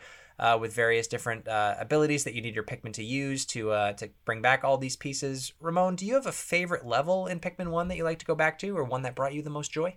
Um, I think honestly the the beginning level where you like pick up your first couple Pikmin and you can kind of um destroy like the pathways. It's just Piston the spring. mechanics to see like yeah, exactly. Just to kind of see, oh, actually you just use these little guys and they can like, you know, break down something really big. So I always found that like a really kind of touch point or like a really charming touch point where like, oh, this is actually kind of cool. Yeah, it definitely c- brings you into the game for the uh, and it makes you start to understand what this game is. Uh, of course, it, it is a game that kind of just drops you in there. So, like when when you first played it, like what what was your reaction to this? Like, what did you know what to do inherently, or were you just kind of like running around stuck? No, I was definitely running around just like blowing that whistle, just that's what I was supposed to be doing, collecting all like the little Pikmins, but not realizing that you actually have to like progress and kind of solve uh, little puzzles here and there. So I think after a bit, like it, I don't recall it guiding you that well, but um, I think after you know the first two levels, you kind of got the hang of it. But yeah, it was definitely a weird concept, like I said before. But the way that they kind of demonstrated the mechanics of it was, you know, good enough to kind of make me pl- keep playing. That's something that we don't talk a lot about on the show is the perspective of these games from, say, a parent point of view. Mm-hmm. This game must have sucked for people that bought this game for their kids because they would have only heard the whistle. the whistle. yeah, the whistle from the other room. All that they wouldn't have been able to hear the great. That this game has a fantastic soundtrack, Mm-hmm. really ambient sounds, and it's masked by this frickin' soccer referee whistle the entire time. Why did they have to give Olimar that? Why can't that's another one of these quality of life things that we've talked a bit about today. Improvements that the game could have made. The ability to switch out that sound with anything else would have been uh, a welcomed addition for me. Uh, the Donkey Konga bongos. What do you think? Using those instead? Honestly, yes. Playing Pikmin with a Donkey Kong bongo. Let's see if that can be done. Honestly, might try that later. I want a DLC of um like a New Yorker construction foreman, like, hey yo, get the bridge, or over here. Just yelling at Pikmin in his in his New York Brooklyn accent. That would be awesome. That's that's that's the mod. That's why we need this. That's why Nintendo needs to put this on PC so we can make some Pikmin mods. It would it would honestly just be how quickly can we turn the Pikmin into Shrek. That would really be what it is. That's every every PC mod is how quickly can we get Shrek into this game. I mean, can you blame them? No, no. Every game gets better when there's Shreks in it. But Ramon, are there any uh, things about Pikmin One that you would like to see improved? Is there anything about the game that you think hasn't aged particularly well in 20 years? You know what? It's uh, the the the concept is great, but honestly, I know we were joking about this before, but I think like the objectives and story could be a bit improved. Where okay, we were at like um four uh, games in the franchise right now. Let's move away from you know just collecting the junk, repeating the whole um, repair my ship. Let's you know why don't we beautify the um, planet? You know if it was Fix the post- planet we screwed up in the first game. exactly we go back we we fix it and like we you know remove any you know um machinery and we still like get those points and that money but you know it you know makes the floor and the environment a bit better just so it's a bit more nicer for the Pikmin yeah like just to kind of i don't know where the franchise is going i'll be honest but like adding these kind of like nice little um kind of charming uh, elements to it, which I think is the core uh, appeal of the game, um, would be kind of nice. Like just lean in on that. You know, have a little village for your Pikmin when you leave. So like a little bit of uh, like uh, uh, some kind of building sim, just a small portion, not the entire thing, but um, you know, just to kind of improve the little um, life, the life quality of the of the actual Pikmin that you have. Yeah, that the the building sim like that's actually a good point because th- that was one thing I always kind of thought of when I saw Pikmin was I thought it, it rather than RTS I thought it did have like sim elements to it and it, I mean it does in, in some cases but it, it's obviously much more into the real time strategy land. Because when you first look at it you kind of think of Animal Crossing. You kind of think of something like that right? It seems like you're like you're building things. It seems like you're you're you're adding new things to your shop. You're you're, you're getting upgrades. Um, but you know instead it, it's more just you controlling where the Pikmin are going and and bringing things to you and and and stuff like that. So uh, that's a good point to, to like maybe add a, a sim factor in there. Of, of course, this game was made quite quickly. You know, it, it came, went from a demo to to a, a fully realized game in like what, like a year and a half. Like it was uh, it was developed quite quickly, and and it came out as a full package is one thing to, to give this a lot of credit uh, give pikmin 1 coming out in december 2001 as just a fully realized game you know a short game for sure but it, uh, a game that doesn't have any bugs really you know doesn't does things pretty well doesn't need a huge amount of upgrades as we've talked with our guests now and and even seeing it get ported to the switch uh, the only things that really got changed were some of the textures, uh, as well as the uh, ability to, to have motion because it was a uh, a Wii uh, port, and uh, being able to do the the, the grabbing the Pikmin um, with just the holding A instead of mashing A this time. Right. Yeah, plucking the Pikmin out of the ground is something that needed to be changed. It's really really hard to go back from the current Pikmin games to the old one, to the first one, and doing that because you do have to you do have to get used to that for sure. There's definitely a few quality of life things. I like the idea that you guys had there of uh, adding like an environmental kind of not propaganda or anything, like an environmental message, I guess, to the game. In that, you know, Olimar's going around with Pikmin and planting trees, maybe beautifying the water again. Like maybe he's gone to like a polluted planet and he's trying to fix it all up again. I think that'd be really cool. And then I, I, I had to laugh. I was thinking about the idea of like you building up a Pikmin almost like a sim city kind of thing like you build them like a school and like like a infrastructure and a city and a, they get an economy and everything going. And then you come back and then like in 500 years you come back and they're like nuking each other because they developed like hatred like the red it's red versus it's like all been segmented and they've all been segregated into different areas and it becomes like a nuclear war between Pikmin and they become like humans. I think that'd be really funny. It'd be like a Twilight Zone episode. But they worship Olimar as like a god so it's literally like something from the Twilight Zone. He is their lord and savior. But you can kind of go in two ways with that. Like if we wanted to go on like the the good route and beautify and right. fix the environment, yes. sure. But we can also go in the other way and conquer, and it'll just be all Pikmin, an entire Pikmin planet, and like no other life forms, and we just rule. See, I like that. We... Nintendo would never do that. that would never happen. I'm just saying, there's options. You can have different play patterns. Or or we can add a dog to the game. Is what they're or, doing. Or yes, or a dog. Yes. And dog dog sells. We love dog. We love dog. Oh yeah, love that new dog. Can't wait. yeah, I mean that's one thing about Pikmin that is really nice is the fact that there are a lot of different play patterns. So even without these mods that we're we're imagining, uh, Pikmin is just a game that you can play in so many different ways, and you can play it like Neil said earlier, ten times and never play it uh, the same way again. And, and, Ramon, when you first played this game, did you were you able to to beat it, or did you get the the bad ending? I believe I was able to beat uh, Pikmin One. Um, mm. I don't think I got the bad ending for it. I don't think I got like, because is there? I forget. Was there like a percentage completion? There's not a percentage since the game is just collecting all the, the 20 or so pieces of the ship, mm. all the parts of the ship. So you either do that or you don't. Uh, the main thing is just that it's it is kind of like the uh, the meta community of the game is that the main thing is the the stats that you can do best are uh, how many Pikmin you lose. So you ah. want to minimize the number of deaths and minimize the number of days that it takes you to beat the game. Those are the two main ways that you can do better uh, in Pikmin, but there's not really like a percentage completion. It's more like, did you get Olimar off the planet or not? It's a pass or fail game. Well, there is also the the the, the different ending that you do get if you uh, finish it uh, under 30 rather than doing it at 30 exactly, which is uh, the Pikmin actually come with you. Uh, where if you do it at right. 30 exactly, then uh, Olimar goes and he leaves the Pikmin behind. Oh yeah, I'm pretty sure I left them behind. Whoops.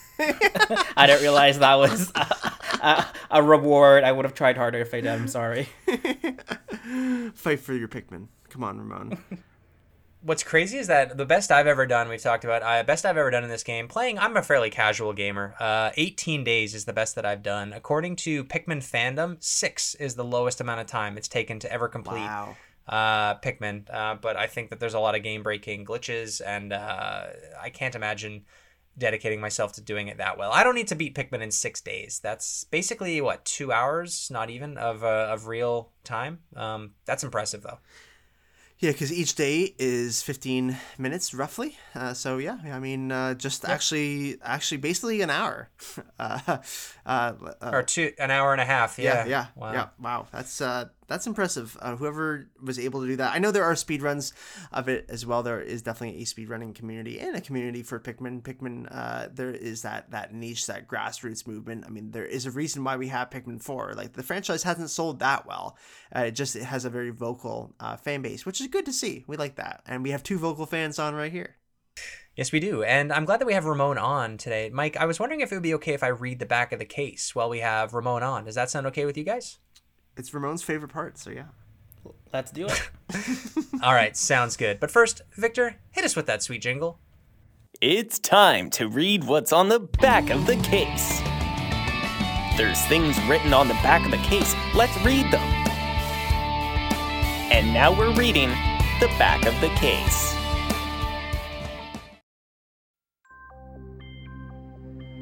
My name is Captain Olimar. I've crash landed on a strange planet. My ship is in pieces. My only hope for survival lies with odd creatures I call Pikmin. Perhaps it is because I have plucked each of them from the earth, but these Pikmin seem to obey my every command. Up to 100 follow me at a time. Pikmin fight fiercely and in great numbers. They can vanquish the monstrous predators of this planet after battles. They tote fallen enemies back to their nests to be transformed into more Pikmin. I have only 30 days before my life support system fails me and I succumb to this toxic oxygen. Fortunately, the Pikmin are tireless in their efforts to help. And that's the back of the case. We've got a couple pictures here of the Pikmin all again. They are doing this completely in their own will. They're fighting giant monsters that can kill them without even trying, and they're carrying uh, carrying giant pieces of Olimar's ship. Well, he does absolutely nothing. so, are you the enemy? I'll I'll leave that to, up to you to decide. yeah, once again, uh, proving that the Pikmin seem to be here not 100% again uh, uh, in their will, but uh, they uh, they're probably just plotting to overthrow Olimar and uh, have go back to his home planet and take that over. So that's the real sequel we need is when the Pikmin go back Oh, to Olimar's home planet. It's like Jurassic Park 2 where they take them back to the city and then the Pikmin just completely destroy like they eat all the like wildlife and the vegetation and Earth dies in like 5 days. That's right. That's a really that's what that's the that's what the Nintendo and Illumination animated Pikmin film will all be about. Just the human race dying because Pikmin got brought back to Earth by Olimar because he's an idiot. One thing missing uh, in this game, I would say before that's probably my last thing that I have to say that this game is unfortunately missing is multiplayer. This is a first person, it's a one player game only. Obviously, the newer Pikmin games all incorporated multiplayer. I think that this game could have had a bit more playability. We've talked a lot about playing the game single player over and over again, but Nintendo are very well known for uh, making their multiplayer games, and I feel like Pikmin would have done even better back in the day if it had the ability to uh, fight against your friends with your Pikmin armies. Would you have played Pikmin against friends, Ramon, if you had the ability to do that? Um, if I had friends, yes. If I had the ability, sure, of course, that would be kind of fun. But I, but I think it's friends just from a- the ground. What are you doing? I think it's just a weird concept to introduce for like a multiplayer. It's like, hey, do you like want to get together and like battle with like how many weeds we can pull out? have a LAN party and play Pikmin? I definitely play now, but I think it's such a hard sell. So I I understand why they didn't put that time in it, but yeah, I think going forward, definitely it's a lot more fun if, with friends. Imagine if Nintendo's answer to Halo was Pikmin. You love Halo. You love shooting things. Why not shoot things, but with other things? Welcome to Pikmin. but yes, uh, and our last question for you, Ramon, would be: We have lots of different colors uh, and lots of different types of Pikmin now, in all the different Pikmin releases. Would there be a new Pikmin that you'd like to see uh, uh, be created for the next Pikmin game? I'm surprised there isn't a green one. Oh no, I think the fourth one has like some kind of glowy one. Um, Be hard to see a green Pikmin in these games. That's fair. fair enough. Um, some some kind of spiky, hmm. some kind of prickly, more kind of like dangerous looking Pikmin.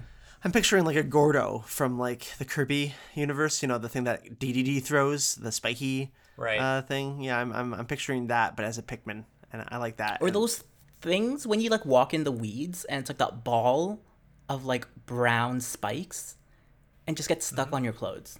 like, Oh, like in a real bird. life, like Like a the bird. bird. That there, Yeah. yes, exactly, Neil. Yeah. Well, I don't know what that would be good for. I guess like they would just like everything would stick to them, so they wouldn't have to carry. Is I don't know. That's that's an interesting one. Good for enemies. Probably, yeah. They get to know like the enemy. They, they stick to an enemy, and then the enemy is so annoyed that the fact that there's this burr stuck to their ass that they have to try and get the burr Pikmin off while your red guys are uh, are are knocking down their lives. That's a that's a good one. I like that. Uh, yeah, no, Pikmin one, uh, a, a absolute classic and, and a game that you should probably pick up and, and everyone should try at some point. I have, and I'm not a huge Pikmin fan, but uh, I respect I respect the, the the fans who love it so much. And uh, Ramon, with that, is there anything else you'd like to say about this game or franchise before we let you go? Um, that the blue Pikmin's the best one. Okay. Everyone look up blue Pikmin memes. We had a lot of fun three years ago looking up blue Pikmin memes. Some of them not safe for work. That's all we'll say. Well, Ramon, thank you so much for coming on. It's a ton of fun talking with you about Pikmin. We hope that you enjoy Pikmin 4. Will you be picking up Pikmin 4 when it comes out on Switch, or are you skipping it? Uh, when it goes on um, discount. Oh, okay. So never. You're going to never play Pikmin 4, basically. So it seems like never. Well, fair enough. Well, enjoy playing Pikmin 1 and 2 over and over again while you wait for that inevitable Nintendo discount, which will never come. Uh, we'll let you know how Pikmin 4 is, and uh, maybe you can let, maybe you can borrow it from me or Mike, and then we can have you back on the show and talk about some more Pikmin. Sounds good. All right. Take care, buddy. Thanks, fellas. Bye.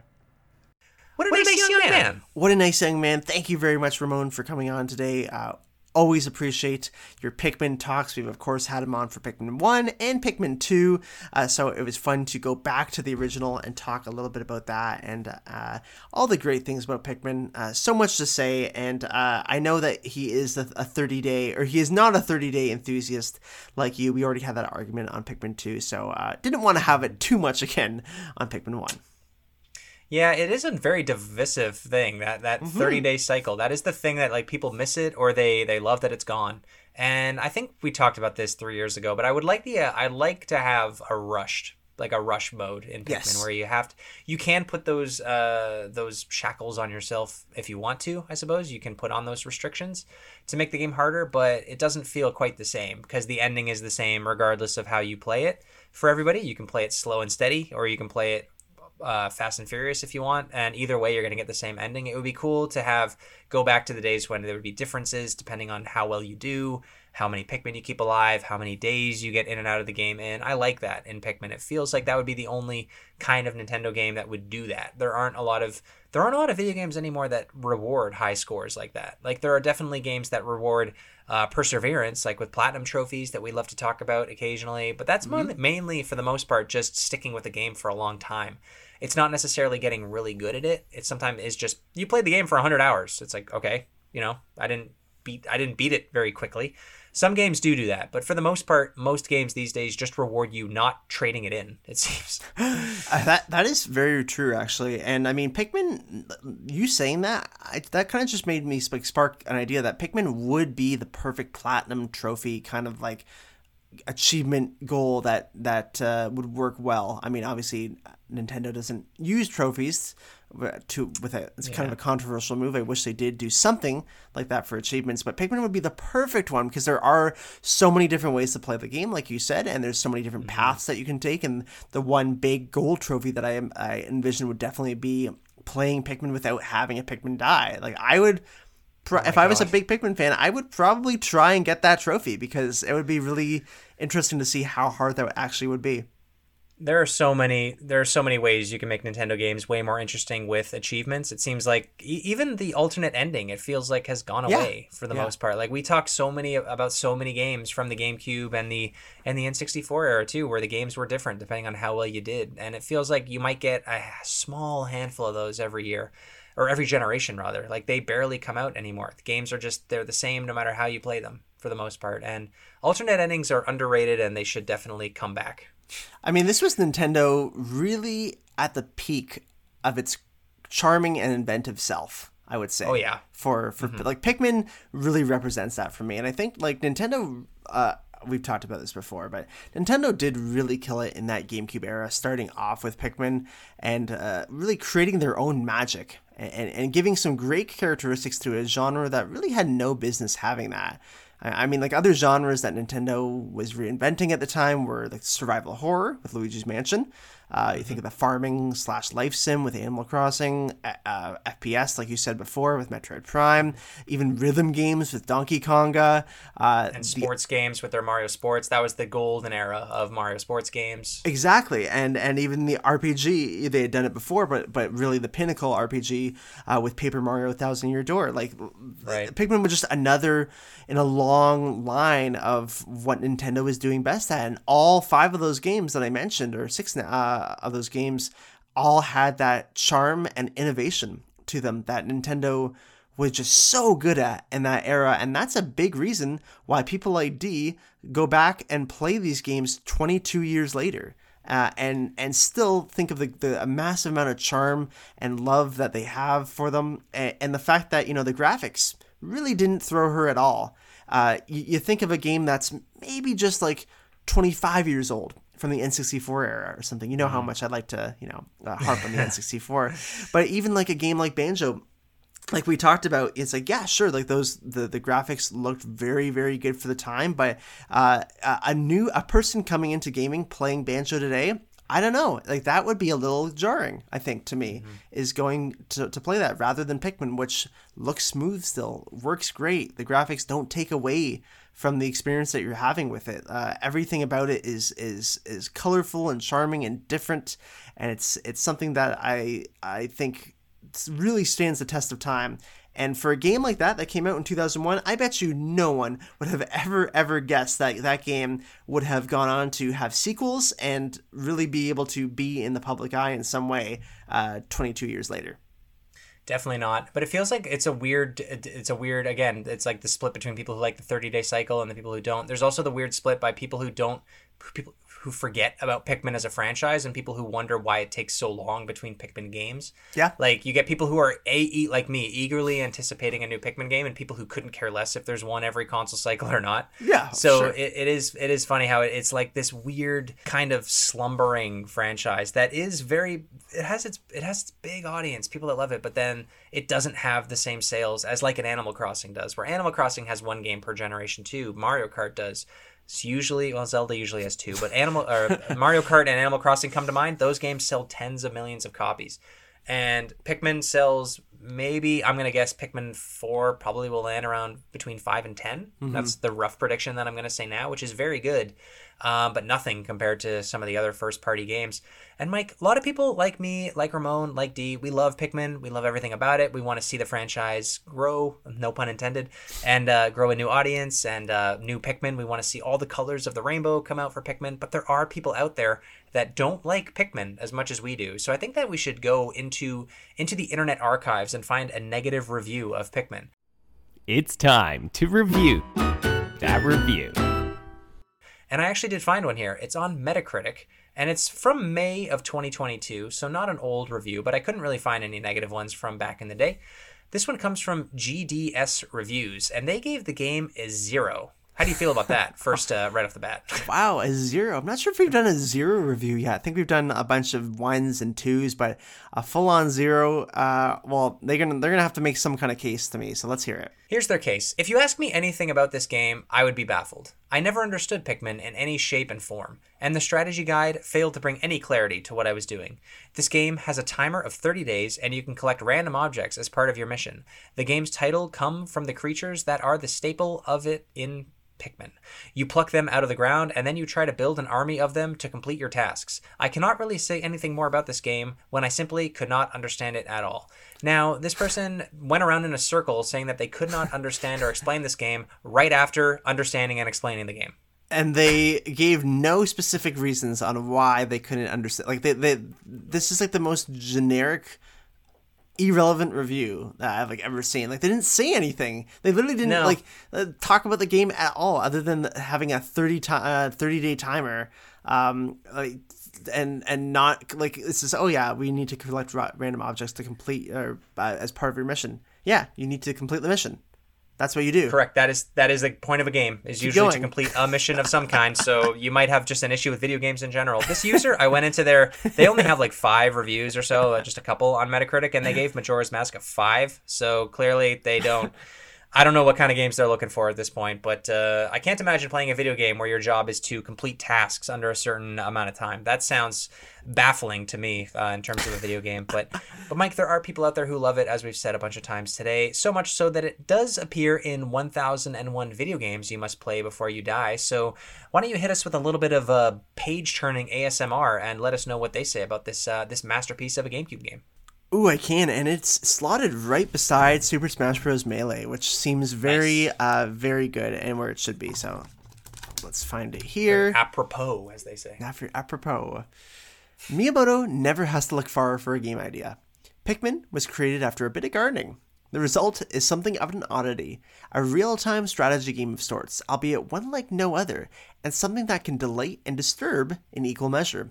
The game has an ingenious mixture of spatial puzzles, battles of local wildlife, and strategy as you work out how many of the different kinds of Pikmin you need to handle each engagement.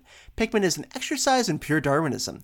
It really is the survival of the fittest as the friendly space captain uses his new friends to keep himself alive, even if they die in the process. It's cute and disturbing at the same time, but that doesn't stop it from being a sublime piece of game design in its own right. I feel like that perfectly summarizes what we've been talking about today. Every time. Um, yeah. it's almost as if we might have we might have written that book. Who knows?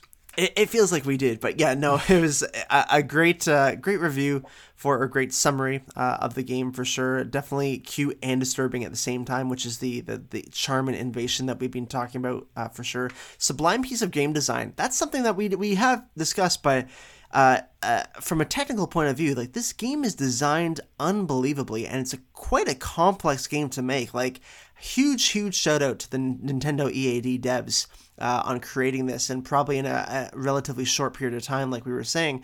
Uh, mm-hmm. This would have taken a lot of hours just to kind of wrap their heads around about how, what they were making as a game, and I'm sure a lot of good, a lot of good whiteboard sessions uh, were had oh trying God. to trying to create this because it, it would have been a really tough thing to tackle, not only from a development point of view, but also from a design point of view and making sure that everything's working together smoothly. Uh, of mm-hmm. course, you're having all these things on the screen at once. You know, that's a whole thing to tackle on its own. A lot of moving pieces, a lot of variables in this, and yet it was delivered without bugs and, and works beautifully every time. Uh, so, huge, huge shout out to these devs.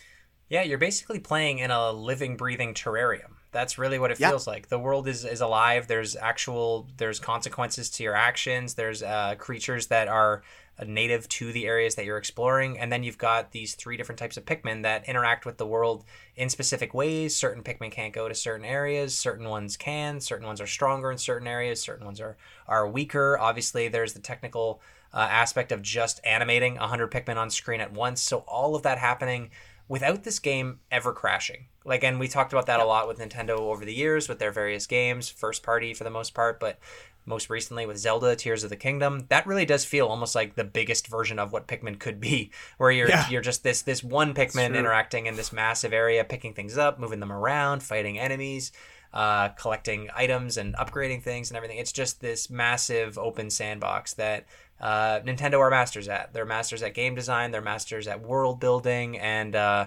and um, testing, play testing. I can't imagine how much testing this game had to have gone oh through. God before it came out. That must have been half of the development time. Um, I don't know how long exactly the game was in development for, but I have to imagine they were they were play testing this game a lot to make sure that it worked and to make sure it was fun and to make sure that no part of any of the levels you could get stuck in. Pikmin could always move out of, you could always move out of, and you would never you almost could never hit i never hit zero personally in the game of pikmin i guess that that could happen but they made it very difficult for something like that to happen i think even when you hit zero the onion automatically pops out one more just to make sure that you can't be left alone with no Pikmin. Yeah, but yeah. little details like that to make sure that the game never can be broken is uh, something that we we obviously love Nintendo for, and it's why they take up the majority of our podcast episodes. Even after the GameCube is cool, we mostly talk about Nintendo games, and uh, we obviously have a bunch of other Pikmin games that we can talk about on this show that I'm sure that we will in the future. But Mike, do you recommend the folks out there pick up Pikmin One, or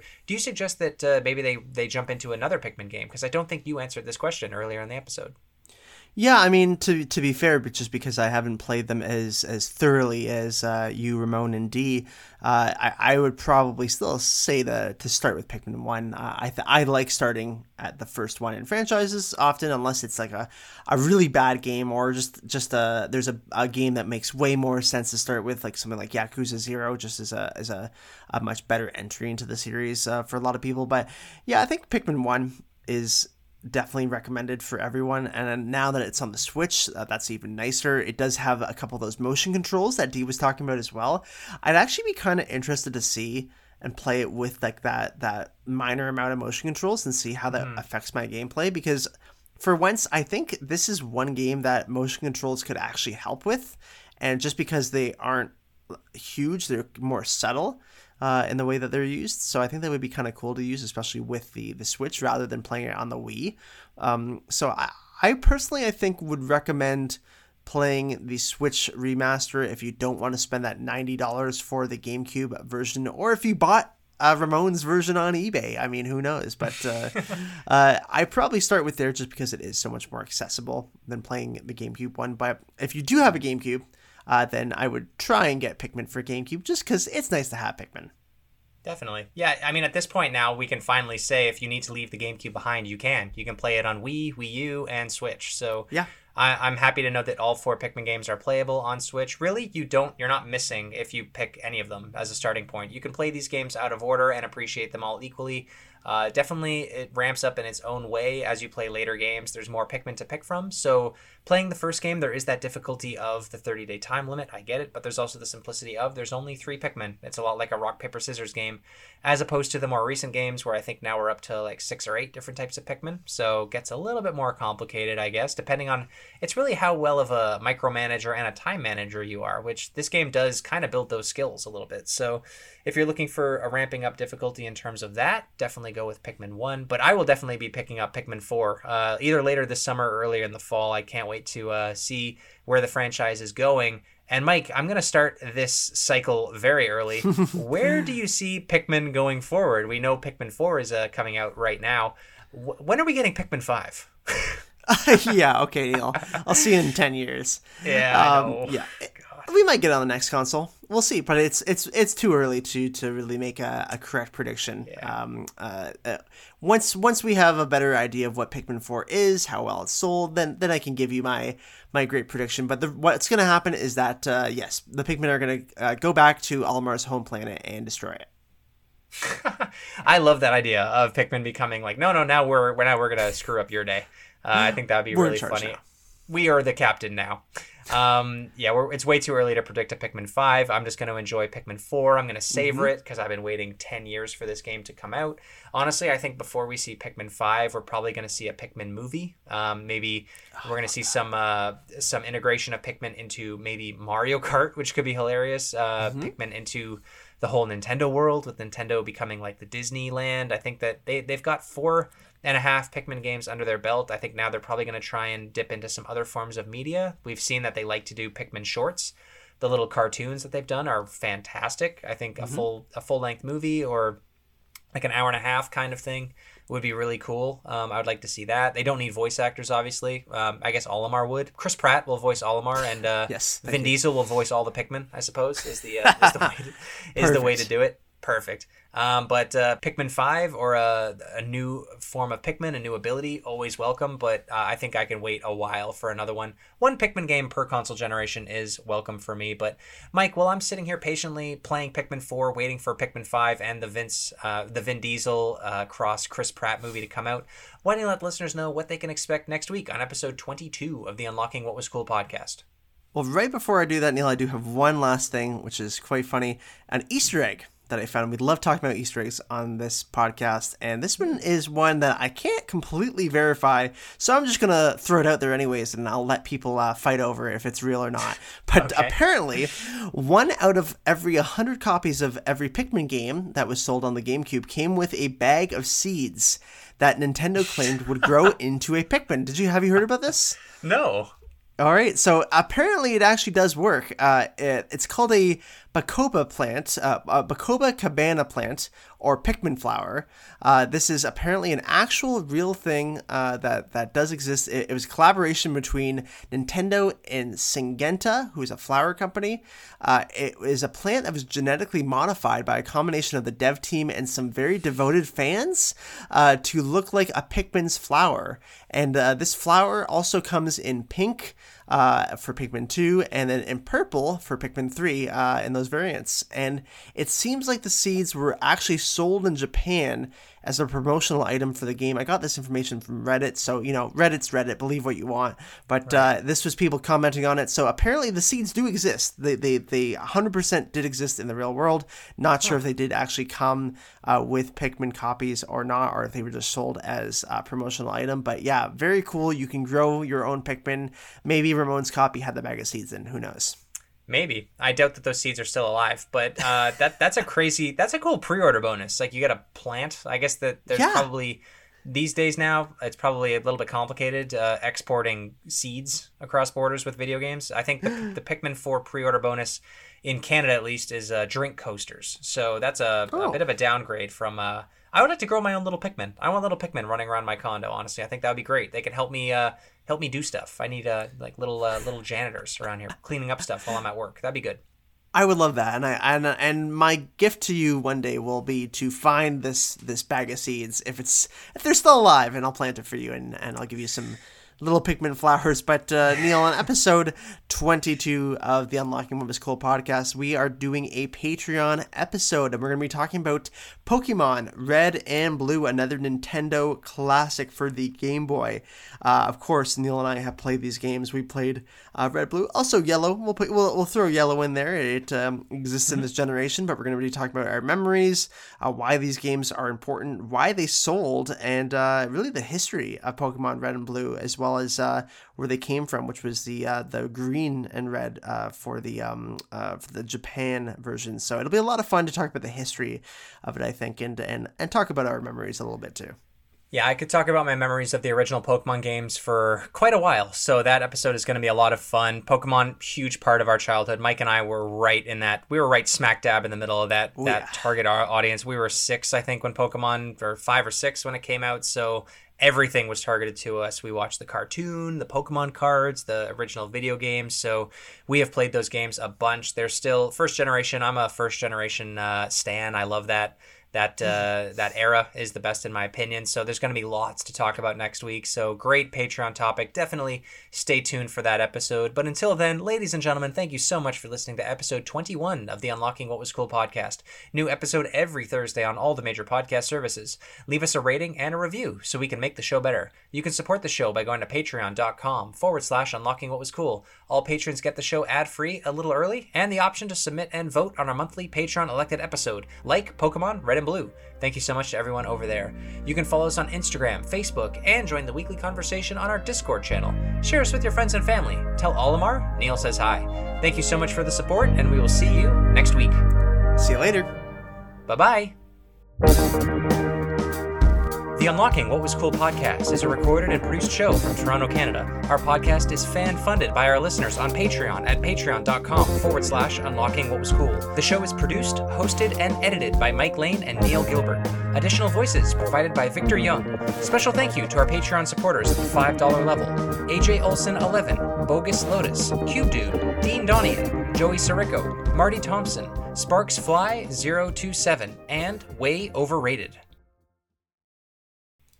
Don't forget Alph too. Say hello to Alph. Don't Alph. forget Alph and Eddie. They got the weirdest names on those guys. Well, Olimar is uh, supposed to be Mario. Uh, yeah, backwards. that's right. Mario spelled backwards. None of them. They didn't follow that with any of the other guys. What would Waluigi be backwards? Hold on. Uh, he'd be the Pikmin sound when they die. Basic. Ooh. Luigi. Waluigi was born by the sounds of dying Pikmin. That's how he was born. That's a good. That's a good origin story. Lovely.